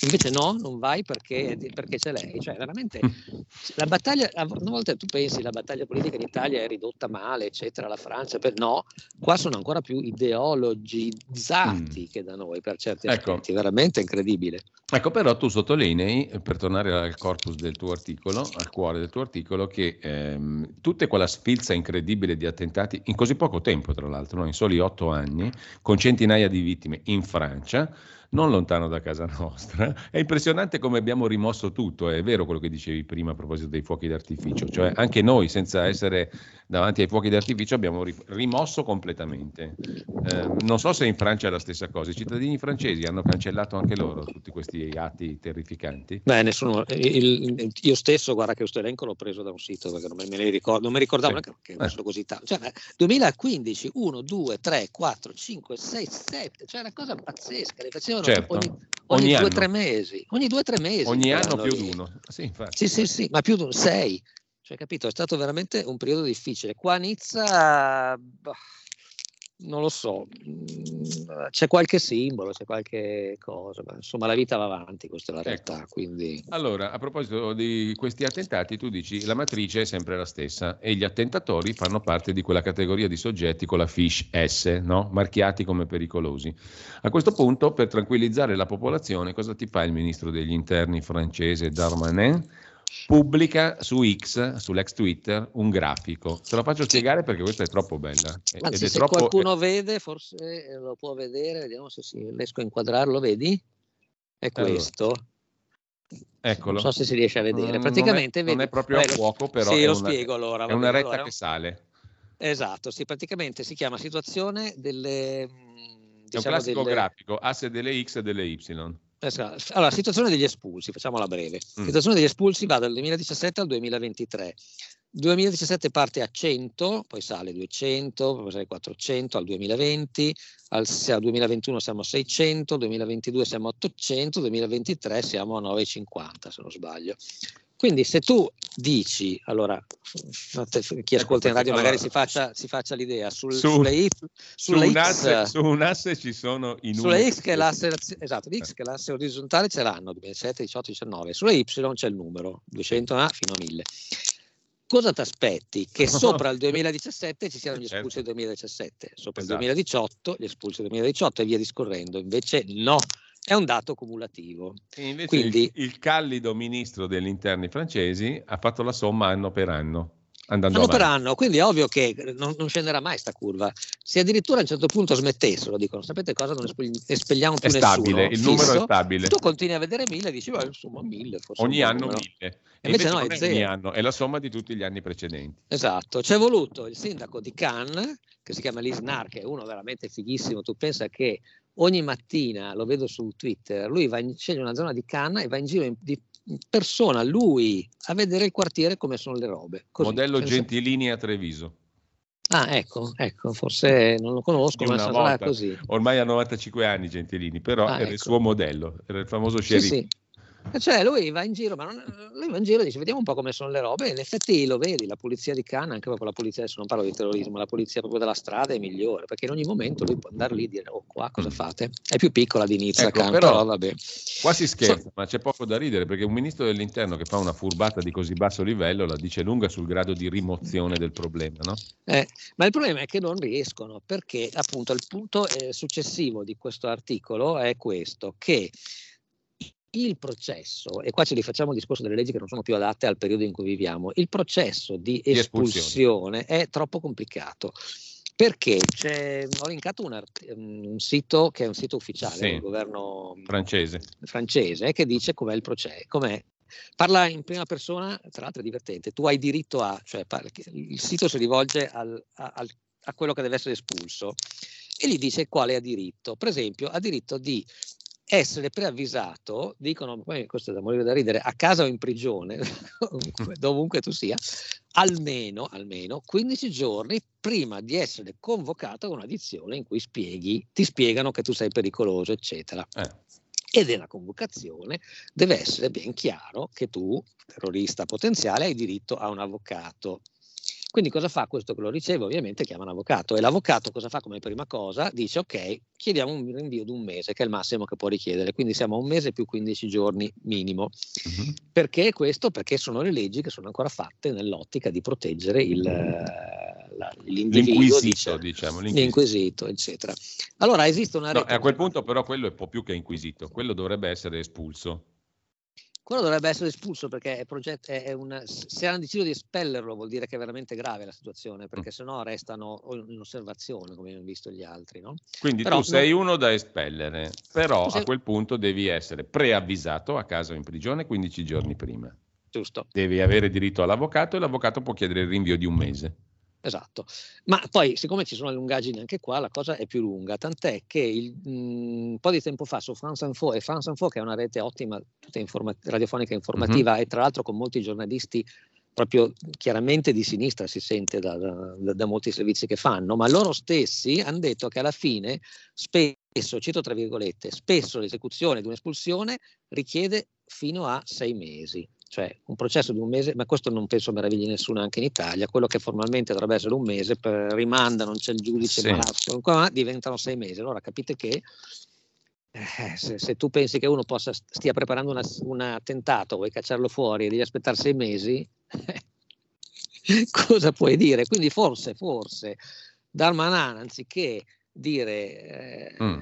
al Parlamento dobbiamo cambiare queste leggi, si è un po' difeso, tra virgolette, dicendo, facendo un grafico trompeuse, che vuol dire che... che ingannatore. Che, ingannatore, grazie, esatto. Questo è quello che hanno fatto. E, e non è la Senti, prima volta. Ma insomma. una procedura di espulsione di questo tipo, con questi tempi, tu sottolinei, intanto dà tutto l'agio a un terrorista vero di fare quello che vuole, eh, di, colpire, di passare all'azione, per usare una... Se loro sospettano, se loro decidono di arrivare all'espulsione, vuol dire che c'è, non so, hanno trovato che ha acquistato degli esplosivi o che, o che, ha su, su, su Telegram ha scambiato qualche messaggio dicendo qualcosa di sospetto, quindi è uno che va espulso o va messo dentro, ma non puoi mettere dentro lì, è il solito problema, non hai ancora fatto niente, quindi non puoi, è, molto difficile fare altro che espellerli, quindi almeno quello dovrebbe essere quantomeno fattibile. Quindi diciamo che per certi versi sono molto più garantisti, cioè lassi, che non in Italia, in Francia. Io non so l'Italia com'è la, la questione. In Italia hanno brancato che... uno che ha detto all'Akbar al, in, in ah, metropolitana sì, a Milano ieri, l'ha messo dentro. Ecco, questo qui C'era il può. coltello nello zaino e quindi l'ha messo dentro. Quello è un cretino perché secondo me, eh, scusami il termine, ma uno che potenzialmente è terrorista e lo ferma la polizia, era ricercato e, e grida all'Akbar, tanto a posto non è. Comunque, quello l'hanno preso e l'hanno messo dentro. In Francia avrebbe avuto un altro trattamento? Quello lo dicono di tutti però eh, che non sono a posto, cioè la, ogni volta, each and every one, tutte le volte che c'è un attentato, la prima, la prima è... cosa è no, ma non è anche quello di Nizza, infatti mi, mm. mi arrabbiavo anche con amici cari, visto che eravamo lì, no, no, ma questo è un, un pazzo isolato, un pazzo isolato un bel niente, sì, sì, fanno certo, parte certo. di un sistema, poi che, che il sistema eh, faccia, agisca su pazzoidi, cioè gente, perché quello lì era frustrato con la moglie, non mi ricordo, insomma, agi, agisce dove è più facile agire, cioè dov'è che riesci a convincere uno a morire lui stesso per la causa, a, a uno un po' squilibrato, ma non è che mm. è, è, il fatto che è squilibrato che conta, Comunque, conta che c'è un sistema, no? In che sostanza, lo... Marco, eh, l'apparato normativo e anche operativo francese non sembra essere adatto a, a una emergenza che tale è perché in otto anni, di, come abbiamo visto, ci sono stati massacri e stragi che legittimano l'emergenza vissuta dai cittadini, cioè i cittadini hanno tutto il diritto di pensare che siamo in un'emergenza, no? Eh, lo siamo abbastanza, sì, effettivamente, eh. non so, la mia predizione, cioè quello che penso è che alla fine, vabbè, tanto Macron ha finito il suo periodo, ma non è impossibile che la prossima elezione vinca l'RN perché mm di fatto... Cioè Le Pen. Le Pen. Sì, esatto, mm. perché adesso ha, ha, tutti contro, devo dire lei, perché quando, quando, si tratta di... cioè Macron è stato eletto perché era l'unico che riuscivano sì. a fare passare contro di lei. Però non so, dopo, non so, vedremo, vedremo. Certamente se non se non vengono cambiate un po' di cose a livello di, di, di, di leggi è molto difficile gestire la situazione. Vai sempre. Ma guarda, il tuo articolo e questa conversazione è stata molto chiara, eh, abbiamo capito molto bene. Parlavi prima però di un altro aspetto che gioca in, queste, in questa questione dell'islamizzazione, dell'Islam e del rapporto con l'Islam, cioè l'ideologia, l'ideologizzazione. No? Eh, il fatto che se una cosa la dice uno va, mm, la posso accettare o considerare, se la dice un altro non la considero, insomma le prese di posizione ideologiche che sono tra l'altro all'ordine del giorno anche adesso dopo le stragi del 7 ottobre in Israele. No? Um, ogni volta che si tocca il capitolo Islam, peggio ancora se c'è di mezzo Israele, eh, il riflesso ideologico è potentissimo. A proposito di ideologia e a proposito di Israele, tu hai raccontato sempre su Atlantico Quotidiano un altro, un altro, fatto, ti sei occupato di un altro fatto uh, e um, il fatto riguarda una emittente storica prestigiosa come la BBC britannica. No? Uh, qu- questo fatto consiste in una cosa che conosciamo tutti, la BBC ha sostanzialmente um, dato per certo che eh, il famoso ospedale di Gaza che è stato colpito eh, all'inizio di, di, questo mese eh, sia stato colpito, fosse stato colpito da Israele, cosa che si è verificata poi falsa. La BBC eh, ha, ha, secondo te agito in virtù della ideologizzazione di cui sopra o in virtù del fatto che chi protesta contro le fake news eh, a sua volta non vigila? Dunque, loro, io ho l'impressione che ormai c'è questo movimento, vediamo se riesco a impostarla giusta. Allora, c'è questo movimento di news che arrivano un po' dal basso, che ovviamente vede in X, in, nei social media in genere una, e in, nel, suo, nel, suo, proprietario Musk una, una, una, forte alternativa ai media tradizionali. Ok, questo è i blog ovviamente. Dall'altra parte ci sono i media tradizionali che hanno un costo enorme perché hanno strutture, hanno persone, hanno salari importanti, sappiamo, no? che eh, fa- faticano a, a, avere un ruolo e essere soprattutto veloci, perché quando mm. succede qualcosa tu su, su, X, su Instagram a volte anche hai subito le immagini, vedi cosa è successo. Prima che esca un articolo anche sulla BBC impiega, impiega un po', di, ci vuole un po' di tempo. Quindi sono in una situazione di difficoltà e quale, cosa hanno trovato come metodo per eh, così eh, auto, auto, dire noi siamo importanti, dire ok, tutto il resto è fake news sostanzialmente, ecco, perché sì, è vero. Tu dici questi sono molossi talmente pesanti, talmente costosi che per giustificare la propria esistenza esistenza devono denigrare quella altrui. Esatto, cioè loro dicono sono fake news, non, hanno i, non fanno controlli. Ed è vero perché se tu guardi X vedi gente, però non è che sono solo fake news, c'è, c'è, c'è, c'è sono fake news e ci sono news vere. No? Mm. Allora, cosa è successo? Torniamo quel giorno. Praticamente loro, c'è un canale che si chiama BBC News, che una volta si chiamava BBC World News, è l'equivalente del World Service radiofonico ma televisivo. Mm. E il giorno del il giorno della, dell'esplosione. Della bomba sull'ospedale. Esatto, l'esplosione tecnicamente aveva un cartello che adesso se è come prima non si... Ecco, è passato un elicottero, è un cartello che se come prima non vedi ma te lo leggo, si vede sulla sinistra il loro reporter, questo è mentre era successo da un sì. 40 minuti, 45, e dice at least 300 killed in Israeli strike on Gaza Hospital. Si traduce almeno 300 persone uccise in un attacco israeliele, israeliano a un ospedale di Gaza. Questa cosa l'hanno data come notizia certa. Sì. Io stavo ascoltando la BBC in radio in cuffia e ho detto, oh, Madonna, certo che qua esagerano attaccare eh.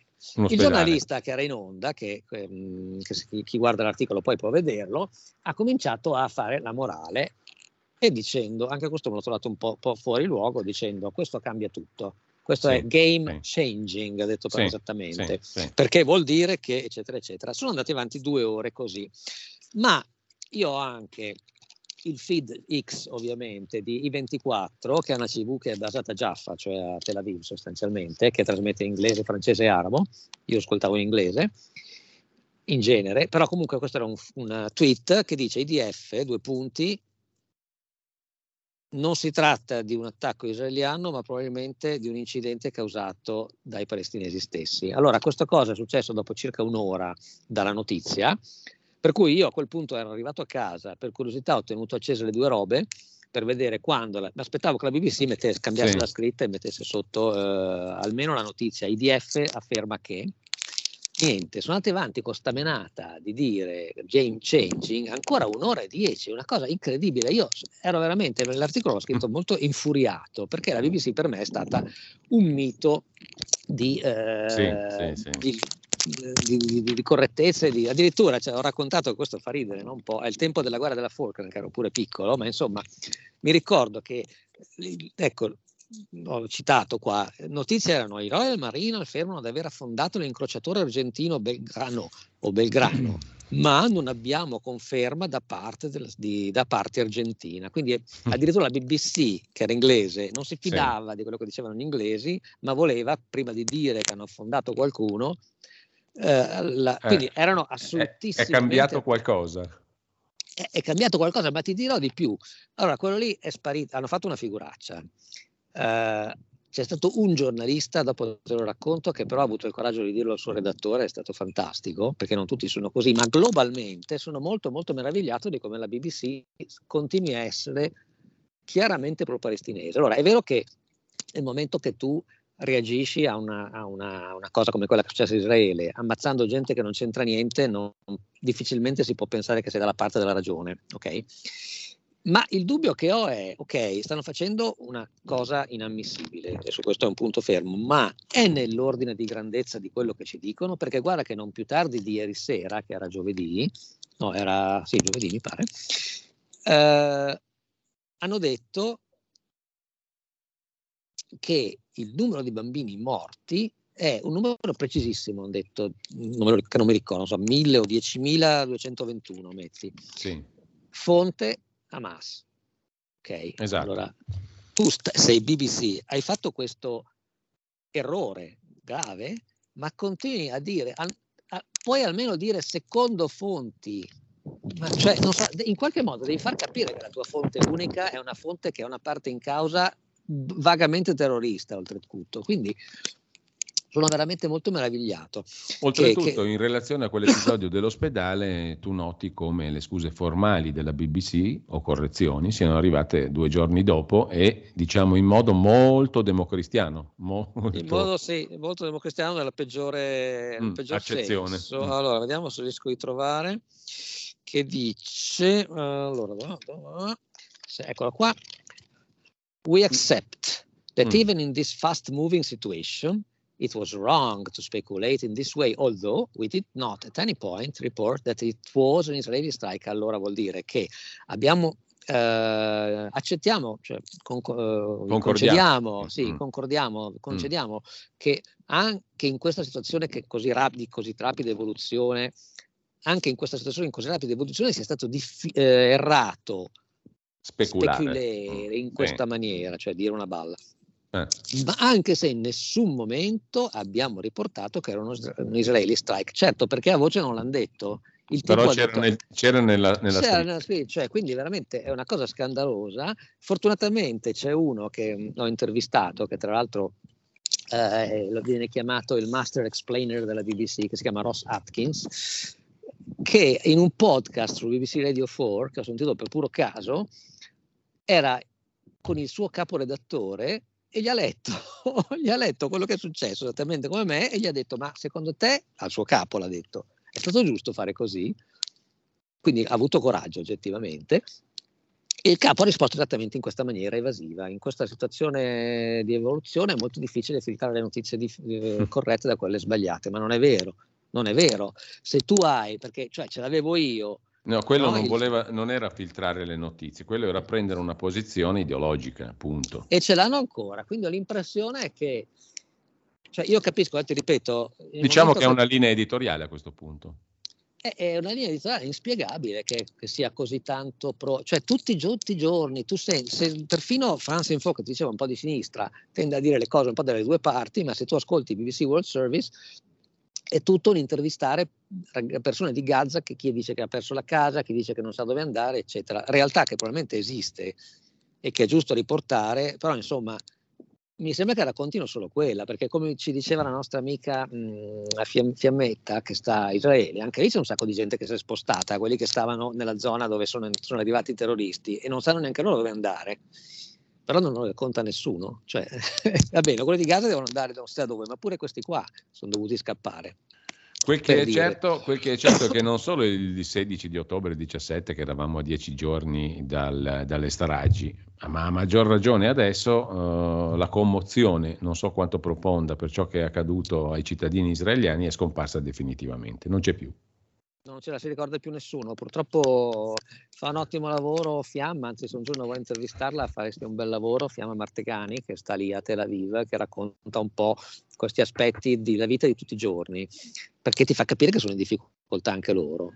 E poi loro sono stati attaccati, cioè oh, non è che dobbiamo dimenticarcelo, eh, se non c'era Hamas che entrava e faceva quello che ha fatto, non, questa cosa non succedeva. Poi l'Israele sta reagendo in maniera vagamente, vagamente eh, forte, forse troppo, come si dice, no? Però insomma, il declension, cioè chi è che ha cominciato da un certo punto di vista tutta l'operazione? È chiaro chi. Allora, Marco, per chiudere la nostra conversazione, tu a che fonti ti approvvigioni per farti poi un'opinione più? E tra l'altro mi è venuto in mente mentre parlavamo che eh, io non mi ricordo nemmeno come funzionavano le cose nell'era pre-internet, perché adesso bene o male su X, come tu dicevi, hai la possibilità, se hai un minimo di ragionevolezza e di buonsenso e di non ideologia, di farti un'idea, no? eh, mettendo insieme le diverse fonti. Tu come, come, operi per quanto ti riguarda? Mm. Beh, diciamo che una volta le onde corte erano le nostre amiche, adesso mm. purtroppo non, non, ci sono più, ma veramente tu ascoltavi, era divertente tra l'altro ascoltare eh, Voice of America, World Service e, e Radio Moscow, che erano i gruppi, quelle, i blocchi a quei tempi, e, e, e, ti potevi fare una bella, bella opinione, anche la, anche la, Repubblica Democratica Tedesca. Attualmente io penso che il modo migliore, intanto i podcast sono utili, anche se non saprei consigliartene uno in specifico.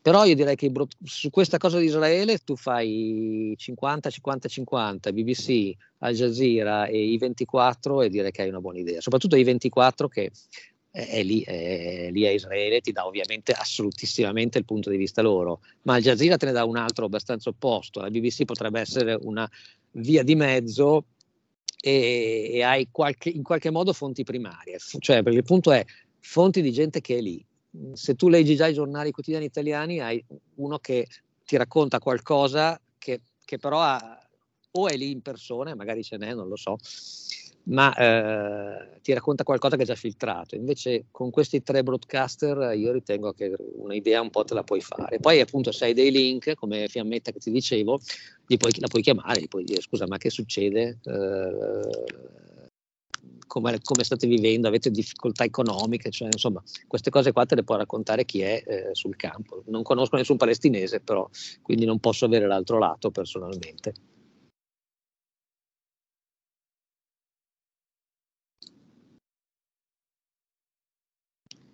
E non ti sento più, per cui...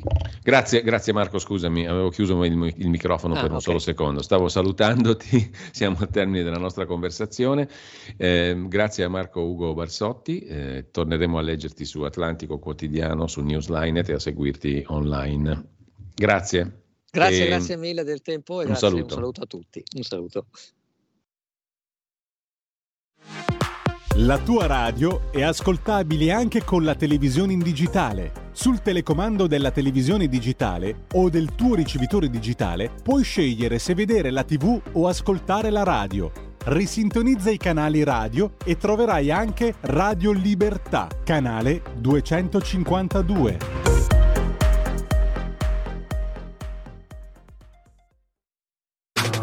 Stai ascoltando Radio Libertà. La tua voce libera, senza filtri né censura. La tua radio.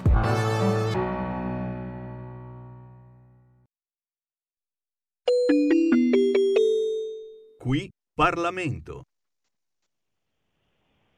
Ed eccoci di nuovo in diretta con uh, Riccardo Molinari, capogruppo della Lega alla Camera e segretario della Lega in Piemonte, che come tutti i lunedì è con noi e che ringrazio. Buongiorno Riccardo. Buongiorno, saluto a tutti. Allora, voglio ricordare, l'abbiamo mm, dato in rassegna stampa una notizia in settimana, che Riccardo è stato assolto dopo un lungo tempo dall'accusa di falso elettorale.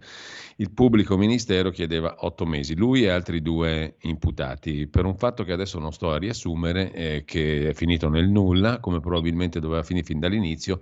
Il foglio ha ricordato che il magistrato che ti accusava è lo stesso che intercettò un imprenditore 24.000 volte e il senatore Esposito 500 volte senza autorizzazione del Parlamento e oggi è sotto procedimento disciplinare. Conoscendoti immagino che tu non voglia polemizzare più di tanto, però il fatto è questo, no? In estrema sintesi. Mm, no, guarda, io non ho mai commentato le vicende giudiziarie né mie né altrui, non intendo farlo adesso come posso però commentare l'atteggiamento dei giornali, questo sì. E eh. dico questo, mi fa piacere che eh, dopo tre anni e dopo la soluzione siano resi conto del merito della vicenda, insomma che era una vicenda che nemmeno dovesse iniziare e anche diciamo insomma mh, dell'atteggiamento insomma, di quella procura, ecco, per usare un eufemismo. Sì. Però come se ne sono accorti tre anni dopo potevano accorgersene anche l'anno scorso quando questa vicenda diciamo, è stata buttata sui giornali per eh, cercare di danneggiarmi politicamente, mm. tre anni fa quando è iniziata. Ecco, quindi diciamo che insomma, anche il sistema dell'informazione le sue responsabilità a volte ce le ha. Qualche questo. danno politico sicuramente c'è ecco. stato, adesso non stiamo ecco. ad approfondire più di tanto, però è ecco. indubbio che sia andata così. Comunque, ehm, sul mondo dell'informazione ci sarebbe da dire tante cose a proposito di informazione, giustizia e politica. Eh, in ogni caso la vicenda si è conclusa per come doveva essere fin dall'inizio, però sono passati tre anni. Esatto. Eh. Allora Riccardo, veniamo a noi, cioè all'oggetto di questa rubrica strettamente. Ehm, cosa, però una, una, cosa te la devo chiedere da cittadino, ma di tutta questa storia cosa ti rimane poi, dopo tre anni di pseudo graticola? Poi per fortuna per una questione talmente inconsistente che si è dissolta dopo un lunghissimo tempo, perché tre anni sono un'enormità, soprattutto per chi fa politica, ma non solo, cioè chi fa politica non lo dico per privilegio, ma dico perché uno deve essere sui fatti e in confronto costantemente con l'opinione pubblica. No? Eh, mm. Di tutto questo cosa ti rimane? Rimangono le spese legali da pagare, eh, il mm. danno politico e il danno d'immagine. questo rimane. E, se uno vuol dirlo, il danno di salute magari, no? il fatto che comunque uno per anni comunque non vive bene, perché alla fine se sei una persona per bene hai sempre la testa un po' lì, no? perché sei una persona per bene eh, il problema, cioè, però non è neanche la prima volta, perché mi era già successo, e questo è il problema, che io da quando faccio politica e per un motivo o per l'altro c'è sempre qualche grana che mi viene tirata in mezzo alle gambe. Eh, questo è sicuro che è molto pesante, è da portare avanti. Ecco, l'ex PM di Torino, Padalino, non ti sarà sfuggito, eh, letto, lo ha ripreso anche qualche testata non solo locale, in questi giorni ha chiesto scusa da giudice per questo tipo di meccanismo della giustizia, no? eh, avrai visto il suo, il suo ragionamento? Sì, ho letto, ho letto. Mm. Eh beh, sì, eh, una lettera che invito invito tutti quanti a leggere perché fa molto riflettere, soprattutto scritta da qualcuno che quel sistema l'ha vissuto in prima persona. Ecco. Quindi eh, il problema adesso al netto della vicenda personale, ma mm. in generale la, la, la, il problema della giustizia è un problema enorme, il problema è che molto spesso nessuno, eh, tanti lo sottovalutano perché finché uno non ci passa in mezzo non si rende conto, non si rende conto del problema che si ha ad essere completamente inermi di fronte alla potenza della macchina diciamo, dello Stato e poi figurati mm. delle figure poi pubbliche, come ho detto prima, l'unione diciamo, di questa potenza di fuoco unita a quella mediatica è una cosa devastante dove tu non puoi eh, diciamo, fare nulla e dove comunque viene sempre solo riportata la tesi di chi ti accusa, perché questo è il punto.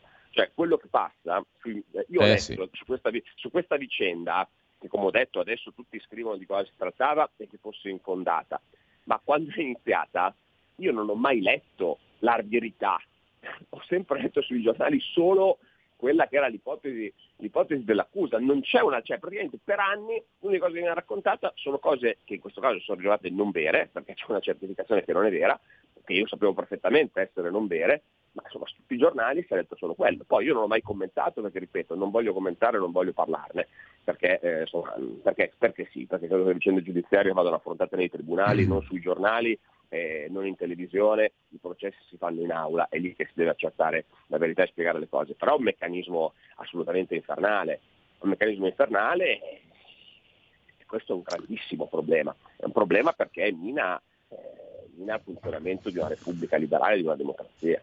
Ecco però, eh, senza diciamo, entrare nel dettaglio, il ministro della giustizia, Nordio, ha dato l'idea che quella, quella questione della, della, riforma della giustizia passi un po' in secondo piano. No? Ha detto ne parleremo l'anno prossimo.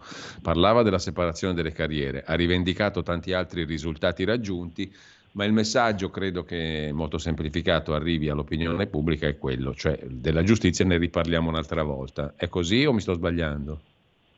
Ma guarda, io sono mm, molto sorpreso che la riforma della giustizia non sia una delle priorità eh, del governo, perché eh, era uno dei punti principali del programma elettorale, come tu sai la Lega i radicali, insieme, a, eh, insieme anche a, col supporto anche di altri partiti sì. di centrodestra, ha fatto una campagna referendaria solo un anno fa, che purtroppo è andata male, quindi, però mi aspettavo che fosse uno dei punti prioritari. Se io sento parlare prima di premierato che di riforma della giustizia, onestamente sono preoccupato perché, perché la prima riforma da fare perché richiesto dai cittadini che ci hanno votato e perché ritengo sia stato non aver fatto quella riforma è stato uno dei motivi per cui il centrodestra dopo Berlusconi è stato fuori dal governo per 11 anni e quella cosa non ce l'ha perdonata il nostro elettorato. Io penso che sia una priorità assoluta perché è un sistema che va messo a posto.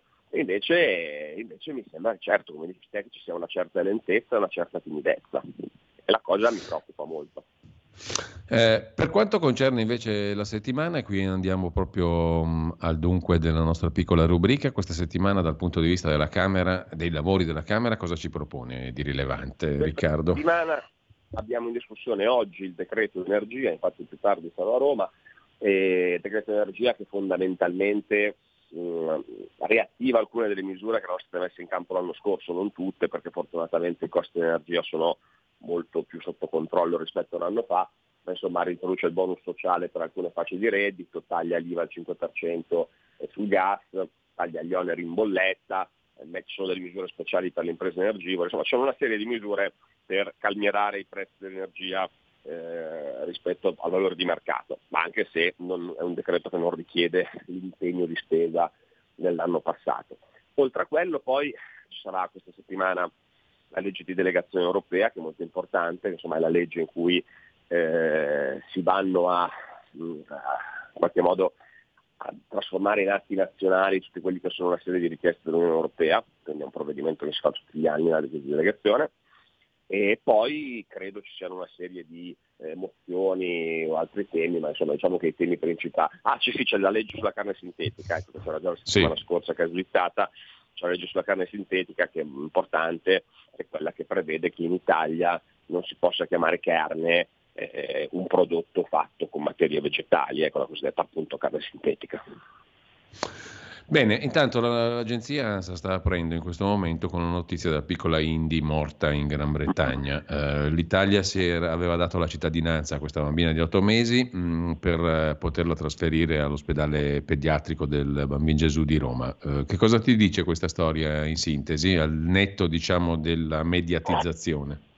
Eh, guarda, appunto, c'è molta mediatizzazione su questa storia perché purtroppo poi come sempre quando sono queste vicende rischia di diventare una tifoseria da stadio tra i laici e i cattolici, eh, diciamo tra appunto eh, sulla pelle di una povera bambina, nel senso che allora io penso che certamente la commissione scientifica inglese che ha dato mandato al tribunale di far staccare la spina le valutazioni le abbia fatte in base a quelli che erano gli elementi oggettivi, cioè non, voglio, non penso che l'Inghilterra sia un paese eh, che fa uccidere le persone, ecco, come magari qualcuno ha fatto, ha fatto intendere, immagino sia stata una scelta dolorosa anche per loro. Dall'altra parte l'Italia, c'è da dire quello che poteva fare per aiutare questa famiglia l'ha fatta, perché più che offrire, eh, visto che qui c'è una sensibilità diversa, insomma c'è diciamo eh, anche sul fine vita una normativa diversa da quella inglese, eh, offrire la cittadinanza italiana alla bambina per permettere alla famiglia di portarla in Italia è stato comunque un gesto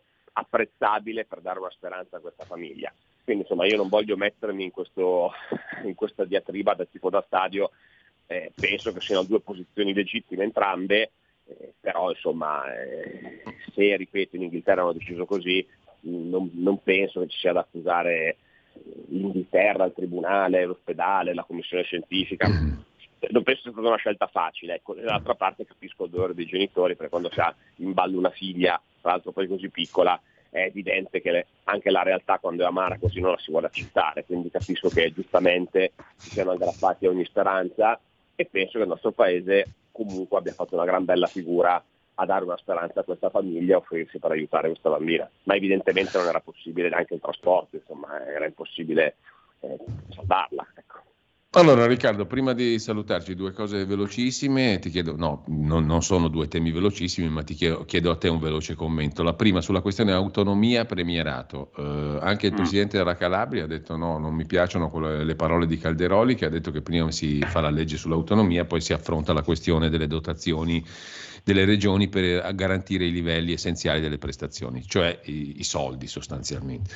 ehm, che aria tira in tema di attuazione dell'autonomia regionale? Te lo chiedo così sinteticamente. La seconda questione è lo scontro Lega-CGL di cui parlano oggi i giornali, eccetera, sulla questione degli scioperi. Eh, il tuo punto di vista, cos'è in gioco in questo caso? Beh, allora, allora, sulla questione degli scioperi è chiaro che il tema è lo scontro con il Ministero dei Trasporti, che, anche perché diciamo, CGL e il Ministero dei Trasporti devono fare due mestieri diversi, la CGL protesta eh, per i contratti, insomma per quello che ritiene, il Ministero dei Trasporti deve garantire la mobilità nel Paese, quindi sono due interessi contrapposti. È chiaro che stavolta fa più rumore perché il Ministro dei Trasporti è un ministro leader politico, cioè Matteo Salvini, ma è una situazione che si è rivista tante volte. Quando c'è uno sciopero dei trasporti è chiaro che eh, il Ministero dei Trasporti cerca eh, di limitarlo con i precetti o con altri mezzi per garantire ai cittadini la mobilità, eh, perché eh, questo è il problema, è un problema di ordine pubblico, è un problema di, eh, di servizio pubblico, di interruzione di pubblico servizio. Ovviamente, ripeto, tutto viene molto condito perché c'è in ballo Salvini, ecco, perché c'è il segretario della Lega. Eh, per quanto riguarda l'autonomia, Autonomia. Io, penso che, io penso che già abbiamo pazientato fin troppo, cioè già adesso si era detto che dovevamo approvare in Consiglio dei Ministri il premierato perché diversamente l'autonomia al Senato sarebbe rimasta bloccata o rallentata. Questa riforma è stata approvata, se adesso mettiamo un altro carico davanti, cioè si dice no, prima dobbiamo approvare i LEP, trovare i soldi, lo dice già il calendario della legge Calderoli che i LEP vengono definiti entro fine anno. Mm, la legge di bilancio dell'anno scorso prevedeva che entro fine di quest'anno dovessero essere definiti i LEP. Nel caso in cui i LEP non fossero definiti sarebbe proceduto con la spesa storica. Quindi ora se la commissione di lavoro, eh, i soggetti interessati in un anno non hanno trovato un accordo sui LEP, eh, si, va, si, va, con la spesa storica, e diversamente se c'è un potere interdittivo su questa storia qua dei LEP, per cui poi la riforma non si fa, eh, finisce che non si farà mai. Un anno fa si sapeva che si era dato un metodo, si diceva entro un anno i LEP, quindi fissare questi livelli, questi costi, diversamente procedere con la spesa storica. E così si deve fare. Se entro fine dicembre non sono definiti i LEP, come dice la scorsa legge di bilancio, si vada avanti con la spesa storica. Intanto il DDL Calderoli, mi auguro, sia approvato al Senato, perché è in commissione in questo momento, e possa arrivare poi nel nuovo anno, a gennaio-febbraio, alla Camera per l'approvazione definitiva. Grazie a Riccardo Molinari, buona settimana, buon lavoro Riccardo. Grazie, Grazie, Grazie davvero. Giulio, un saluto a tutti gli ascoltatori. Qui Parlamento. Avete ascoltato la rassegna stampa.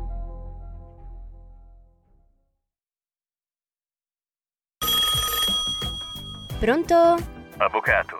Mi dica. C'è bisogno di lei. Sono l'avvocato Celeste Collovati. Con me parlerete di pensioni e di diritto del lavoro e tutte le problematiche inerenti al lavoro. Ciao a tutti, sono Massimo Leonardi, avvocato e dottore commercialista. Con me parleremo di diritto tributario, diritto societario e danni da mala sanità. Sono l'avvocato Giorgia Colombo. Con me parlerete di immobili, condominio e diritto dell'arte. Vi aspettiamo! Vi aspettiamo! Vi aspettiamo! L'avvocato risponde ogni giovedì dalle 17 alle 18. C'è bisogno di lei.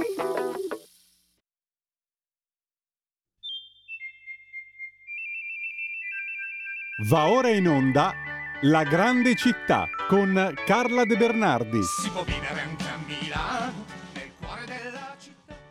E credo che siamo in onda.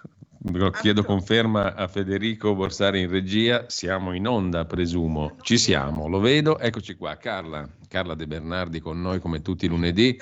Abbiamo solo sette minuti? Ma stamattina abbiamo solo sette minuti perché poi dobbiamo dare spazio al nostro collega Maurizio Bonognetti che sta facendo una battaglia per la libertà di informazione che riguarda tutti noi e che ha un, una finestrella fissa tutte le mattine no, alle 9.25 da, da oggi proprio. E quindi Intanto, abbiamo sempre solo sette minuti noi? Mm, per il momento sì, no, no, sempre sette minuti no, perché dalla prossima st- stamattina sono andato lungo io, abbiamo avuto una mattinata molto concentrata, però dalla prossima settimana torniamo al nostro quarto d'ora Carla, stamattina è andata un po' così. No, perché sette, Dico, sette minuti no, già, già facciamo fatica, no, hai capito, perché già facciamo fatica normalmente a stare nel quarto d'ora, figuriamoci in sette minuti, per cui oggi ti chiedo l'impossibile. No, ma figurati, eh, quando, quando mi devi togliere la eh, come si dice, la parola me la togli e fine dei giochi. Allora, allora io quello che volevo fare oggi era partire con il giro eh, delle, dei quartieri che io ho fatto nel mio libro, perché io sono partita da Affori, che è a nord, come tutti sanno, e poi ho fatto il giro per tornare ad Affori con l'ultimo quartiere che si chiama Musocco.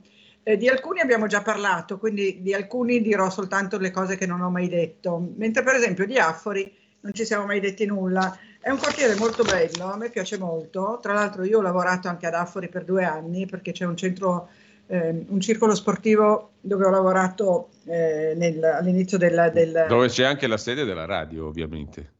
La sede? Della radio. Di voi? Vostra? Eh, certo, certo. Ah, certo, via Bellerio. Eh. eh. certo, certo, certo, certo. E allora la conoscerai bene Affori.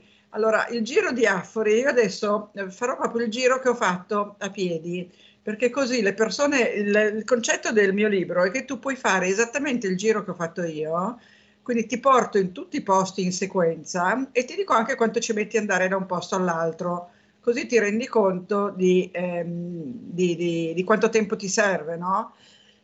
Io di solito arrivo con i mezzi pubblici, infatti ad Affori sono arrivata con la metropolitana gialla però poi mi sono portata sulla via Comasina. La via Comasina è l'antica strada romana che andava a Como, credo che lo sappiano tutti.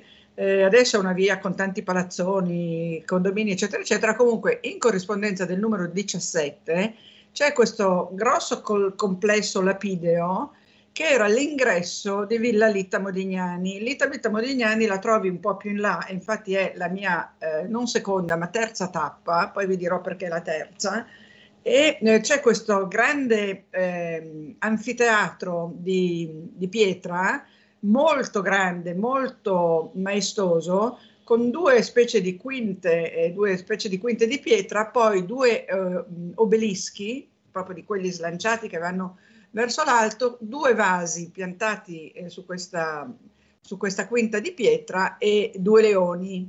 Eh, questa qui si chiama questo, questa costruzione, insomma questa scultura, perché è proprio una scultura, si chiama I Sirenei.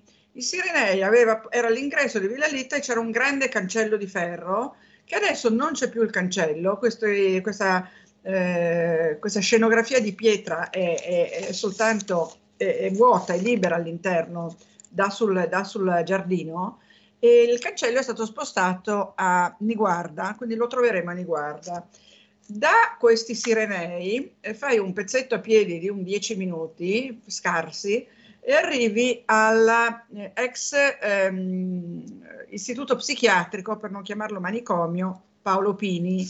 L'ex manicomio, eh, ospedale psichiatrico Paolo Pini è stato chiuso come tutti eh, in base alla legge Basaglia, ma questo nel 99 e non nel 78, quindi un bel 19 anni dopo tutti gli altri. Il perché non te lo so dire, ma questo me l'ha spiegato una persona che lavora lì in questa eh, cooperativa sociale che si chiama Olinda. C'è questa cooperativa sociale che ha un ristorante, gestisce un ristorante e gestisce un ostello, un ostello dove si può stare appunto abitare mm, se, se hai dei problemi abitativi eh, è aperto a diverse categorie di persone con disabilità, con difficoltà socio-economiche e poi c'è questo bellissimo ristorante aperto al pubblico dove si mangia veramente bene ho visitato anche la, la, sala al piano sopra che è la pasticceria e c'era un profumo di biscotti che, che è proprio da sentirsi male. E all'interno di questo ex ehm, eh, ospedale psichiatrico, che adesso è legato a Niguarda ed è una struttura ospedaliera soprattutto per eh, patologie neurologiche, in particolare dell'infanzia. Poi c'è un hospice, insomma ci sono diverse strutture sanitarie, ma c'è questo museo di arte Paolo Pini, che è un museo creato eh, nella, alla fine degli anni 90, si chiama MAP, è stato eh, creato per mettere in comunicazione il mondo, chiamiamolo dei sani, e il mondo dei malati. E quindi una struttura dove si svolgono attività culturali legate all'arte, legate alla letteratura, c'è una bottega delle parole, legate alla danza, c'è un laboratorio di danza e poi i manufatti, le opere artistiche vengono esposte al pubblico, ci sono dei bellissimi atelier di pittura dove entri e c'è tutto questo caos tipico del, degli studi dove, dove, si crea arte, quindi con colori, pennelli, barattoli, disegni, eh, fogli di carta che volano, eccetera, eccetera. E questo map è veramente una, una, cosa grandiosa che si può visitare. Io sono arrivata, era, era aperto, sono entrata e non ho fatto nessuna fatica a, a, farmi tutto il giro. Quindi tenete presente questo map, tenete presente questo questo eh, ristorante Yodoc perché appunto dà da lavorare a persone anche con difficoltà e quindi mangiare lì significa fare anche un'opera sociale. E mh, poi c'è un Carla, teatro. Io devo già assumere la posa del Cerbero e rimandare il okay, nostro allora giro per Afori. col map per dire eh. che eh, tutta questa cosa che vi ho raccontato eh, fa, eh, viene fatto ogni anno un, un festival che si chiama Da vicino nessuno è normale dove tutto quanto questo, questa, questa, parte di ricreativa e creativa del, dell'ospedale psichiatrico diventa un grande teatro, si fa musica, si fa danza, si vanno a vedere le lucciole. È molto bello proprio perché è un festival della, della creatività e dell'inclusività, ma questa volta sul serio, non parola vuota. Carla, io ti ringrazio. il map e poi la prossima volta andremo a Villa Lita Modignani. Che merita una trattazione a parte, tra l'altro. A parte, esatto. Grazie davvero a Carla grazie a voi, Bernardi. Grazie, grazie a te. anche ciao, per la compressione ciao, dei tempi. Comunque avremo modo di, di. Non ti preoccupare. Un abbraccio ciao. Carla. Ciao, ciao, ciao, ciao a tutti. Buona giornata, buona settimana. Avete ascoltato La grande città con Carla De Bernardi. Che respira in mezz'ora da piazza del Duomo. Arrivi dove vuoi alle 4 del mattino Milano diventa un posto molto strano. Tutte le domeniche, dalle 8 alle 10, la rassegna stampa del giorno e alcuni dei fatti principali della settimana che si è appena conclusa, con ospiti e telefonate in diretta. La domenica mattina non perdere contatto con la realtà, su Radio Libertà, senza filtri né censure.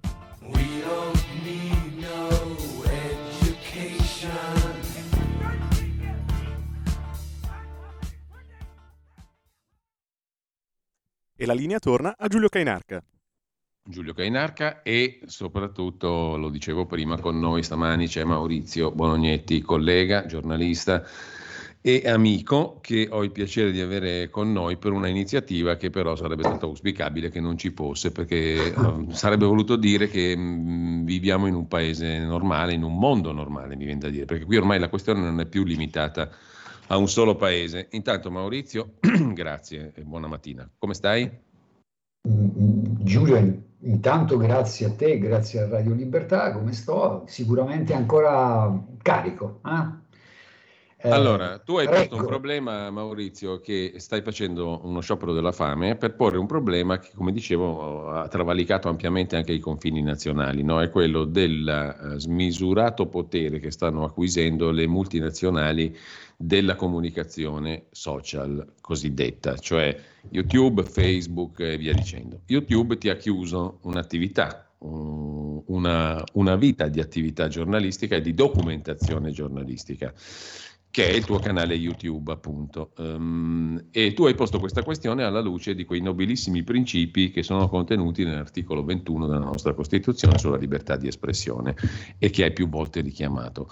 Allora, mh, eh, il mondo ufficiale dell'informazione si gira dall'altra parte perché dice ma YouTube è un privato, può fare quello che gli pare. Hmm. Ora, questa, questa visione delle cose è veramente, non dico miope, più, più che miope, perché ormai ragionare in questo modo significa chiudere gli occhi sul mondo, sulla realtà. Cioè qua siamo di fronte a una realtà che chiede un'attenzione politica e, e, e, anche un'attenzione economica, perché c'è anche un lato economico. Ma limitiamoci all'aspetto politico. Questa è una questione politica e informativa di prima grandezza. Vogliamo metterci gli occhi su questa questione o no? Questo stai dicendo. Tu stai facendo una battaglia per molti versi di avanguardia in questo momento, perché stai cercando di tirare l'attenzione anche delle paludate istituzioni e dei paludati meccani- organismi, diciamo, che sono quelli dell'ordine dei giornalisti, della federazione della stampa, che dovrebbero tutelare questi nobili principi della libertà di stampa su una realtà che non è più aggirabile, eludibile, che entra nelle nostre case e che è uno strumento di comunicazione tout court. Assolutamente sì. Tra l'altro ieri rileggevo alcune pagine del, di un bel libro che si intitola Il capitalismo della sorveglianza, beh, state attenti che tra poco YouTube riuscirà proprio a guardarvi mentre voi guardate i suoi video. Eh? E poi nel frattempo si arroga il diritto di vestire, senza che nessuno dica niente, insisto, i panni del giudice, della giuria, del boia e del pubblico ministero. Ah no, ma guarda un po' Giulio, mm. c'è qualcuno che abita in un colle importante, evidentemente anche alcune associazioni di categoria non se ne sono accorte che qualcosa ha detto però. E questo qualcuno, eh, pensa, pensa te, mm-hmm. è il presidente della Repubblica, il quale intervenendo a un convegno eh, dell'USPI, Unione Stampa Periodica Italiana, dice nel mondo libero l'esercizio della democrazia si basa, eh, no scusami un attimo, ho perso, ho perso, il passaggio e la stanchezza un po' si fa, eh, si fa sentire. Eh, ecco qui, l'autenticità delle informazioni è affidata dalle leggi alla professionalità e deontologia di ciascun giornalista. Sarebbe fuorviante e contraddittorio con le stesse disposizioni costituzionali immaginare che organismi terzi possano ricevere incarico di certificatori della liceità dei flussi informativi. Sembra scritto apposta, sembra detto apposta. Eh, no. sembra proprio di sì. Evidentemente anche il Presidente della Repubblica, io ne sono felicissimo, tra l'altro io interloquendo e provando a interloquire con il Quirinale anche negli anni scorsi era uno degli aspetti che ho provato a sottolineare parlando di... Eh, eh, diritto umano alla conoscenza, di eh, attentato ai diritti politici dei cittadini, che tra l'altro è una fattispecie rilevata, è un, è un reato penale, 294 del codice penale. Ma se mi consenti, io sono collegato, credo, con te, con voi, circa dalle 8, da, davvero una trasmissione straordinaria. Dall'intervento della Nirenstein eh, ci sta, è passata parecchia roba ortodossa, eterodossa, ortodossa eterodossa che non si sente da altre parti, scusami, e tutto quello che ho ascoltato da, da Nizza, eh, avete parlato di fake news, eh, e però da quello che magari la stanchezza eh, mi ha portato a capire male, ascoltando mi veniva una volta di più da pensare, ma accidenti, le fake news vengono diffuse eh, da grandi organi di stampa eh, che e magari senza possibilità di contraddittorio. Ecco, sperando che poi nessuno mi spari addosso. Per esempio, in queste ore, una volta di più, sta venendo fuori, ma come era ragionevole pensare che mica sono stati i russi a far saltare il gasdotto, sono stati gli ucraini, eppure era, eh, tutti diedero, o quasi, diedero per certo che fossero stati i russi. E guai a chi in quel momento eh, avesse osato sollevare anche mezzo dubbio. Eh, A volte ho avuto l'impressione in questi anni che chi come Open Online, mi perdonino i colleghi di Open Online, mm. ha ricevuto da Zuckerberg e Meta il ruolo di tagliatori di teste. I cosiddetti fact checkers li chiamano, no? cioè quelli che dovrebbero verificare la veridicità dei fatti raccontati.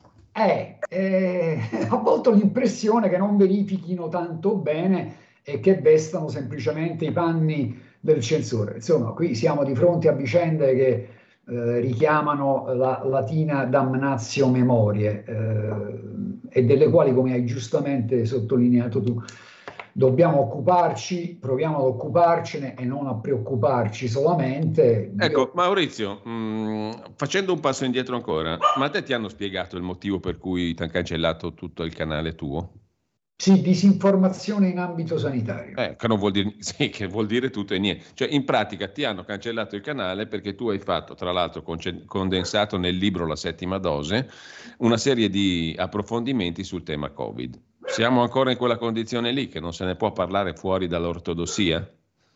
Allora, secondo me è pure peggio, anche perché se eh, tanto mi dà tanto... Eh, visto che man mano stanno emergendo delle cose che in qualche Però, modo... scusami, tra l'altro, disinformazione in ambito sanitario, ma ti ha cancellato tutto, anche le poesie di Edoardo. Sì, sì, hanno cancellato 2000 video, una parte solo di questi video riguardavano questa vicenda, chiaramente, ma hanno cancellato anche il tentativo di, eh, di provare a far emergere conflitti di interesse patenti. Io guardavo un documentario RAI del 2004 che si intitolava, pensa te, inventori di malattie, a parte che quel documentario, e credo di non sbagliare, verificherò di nuovo, è stato rimosso dal sito della RAI, ma è un documentario che eh, io dico oggi probabilmente la RAI non produrrebbe più. Eh, però attenzione, quel documentario Inventori di malattie, cercatelo perché su YouTube, ora non vorrei indurre YouTube a rimuoverlo, però su YouTube lo trovate, Inventori di malattie 2004, prodotto dalla RAI. Allora Maurizio, ci sentiamo domani mattina. Posso eh, ringraziare con te Francesca Tiboldo, Lucia Tripodi, Anna Conte, Rosanna Ennico, Gabriele Persia, Giuseppe Burgo, Paola Arsa e Nicoletta Colombo per aver raccolto il mio invito ad esercitare eh, questa azione mail bombing e a scrivere all'ODG e all'FNSI? Certamente, e, ehm, mh, sulla tua pagina Facebook c'è la modalità con cui gli indirizzi, diciamo, no? con i, ai quali ci, si può scrivere per sostenere questa richiesta. Di inter... Poi domani ci racconti che tipo di, di, di risposte, se ci sono, hai, hai avuto. C'è poco da ridere, in effetti. Comunque, grazie Maurizio, un abbraccio a te, ci sentiamo domani mattina. Un abbraccio a te Giulio e grazie a Radio Libertà.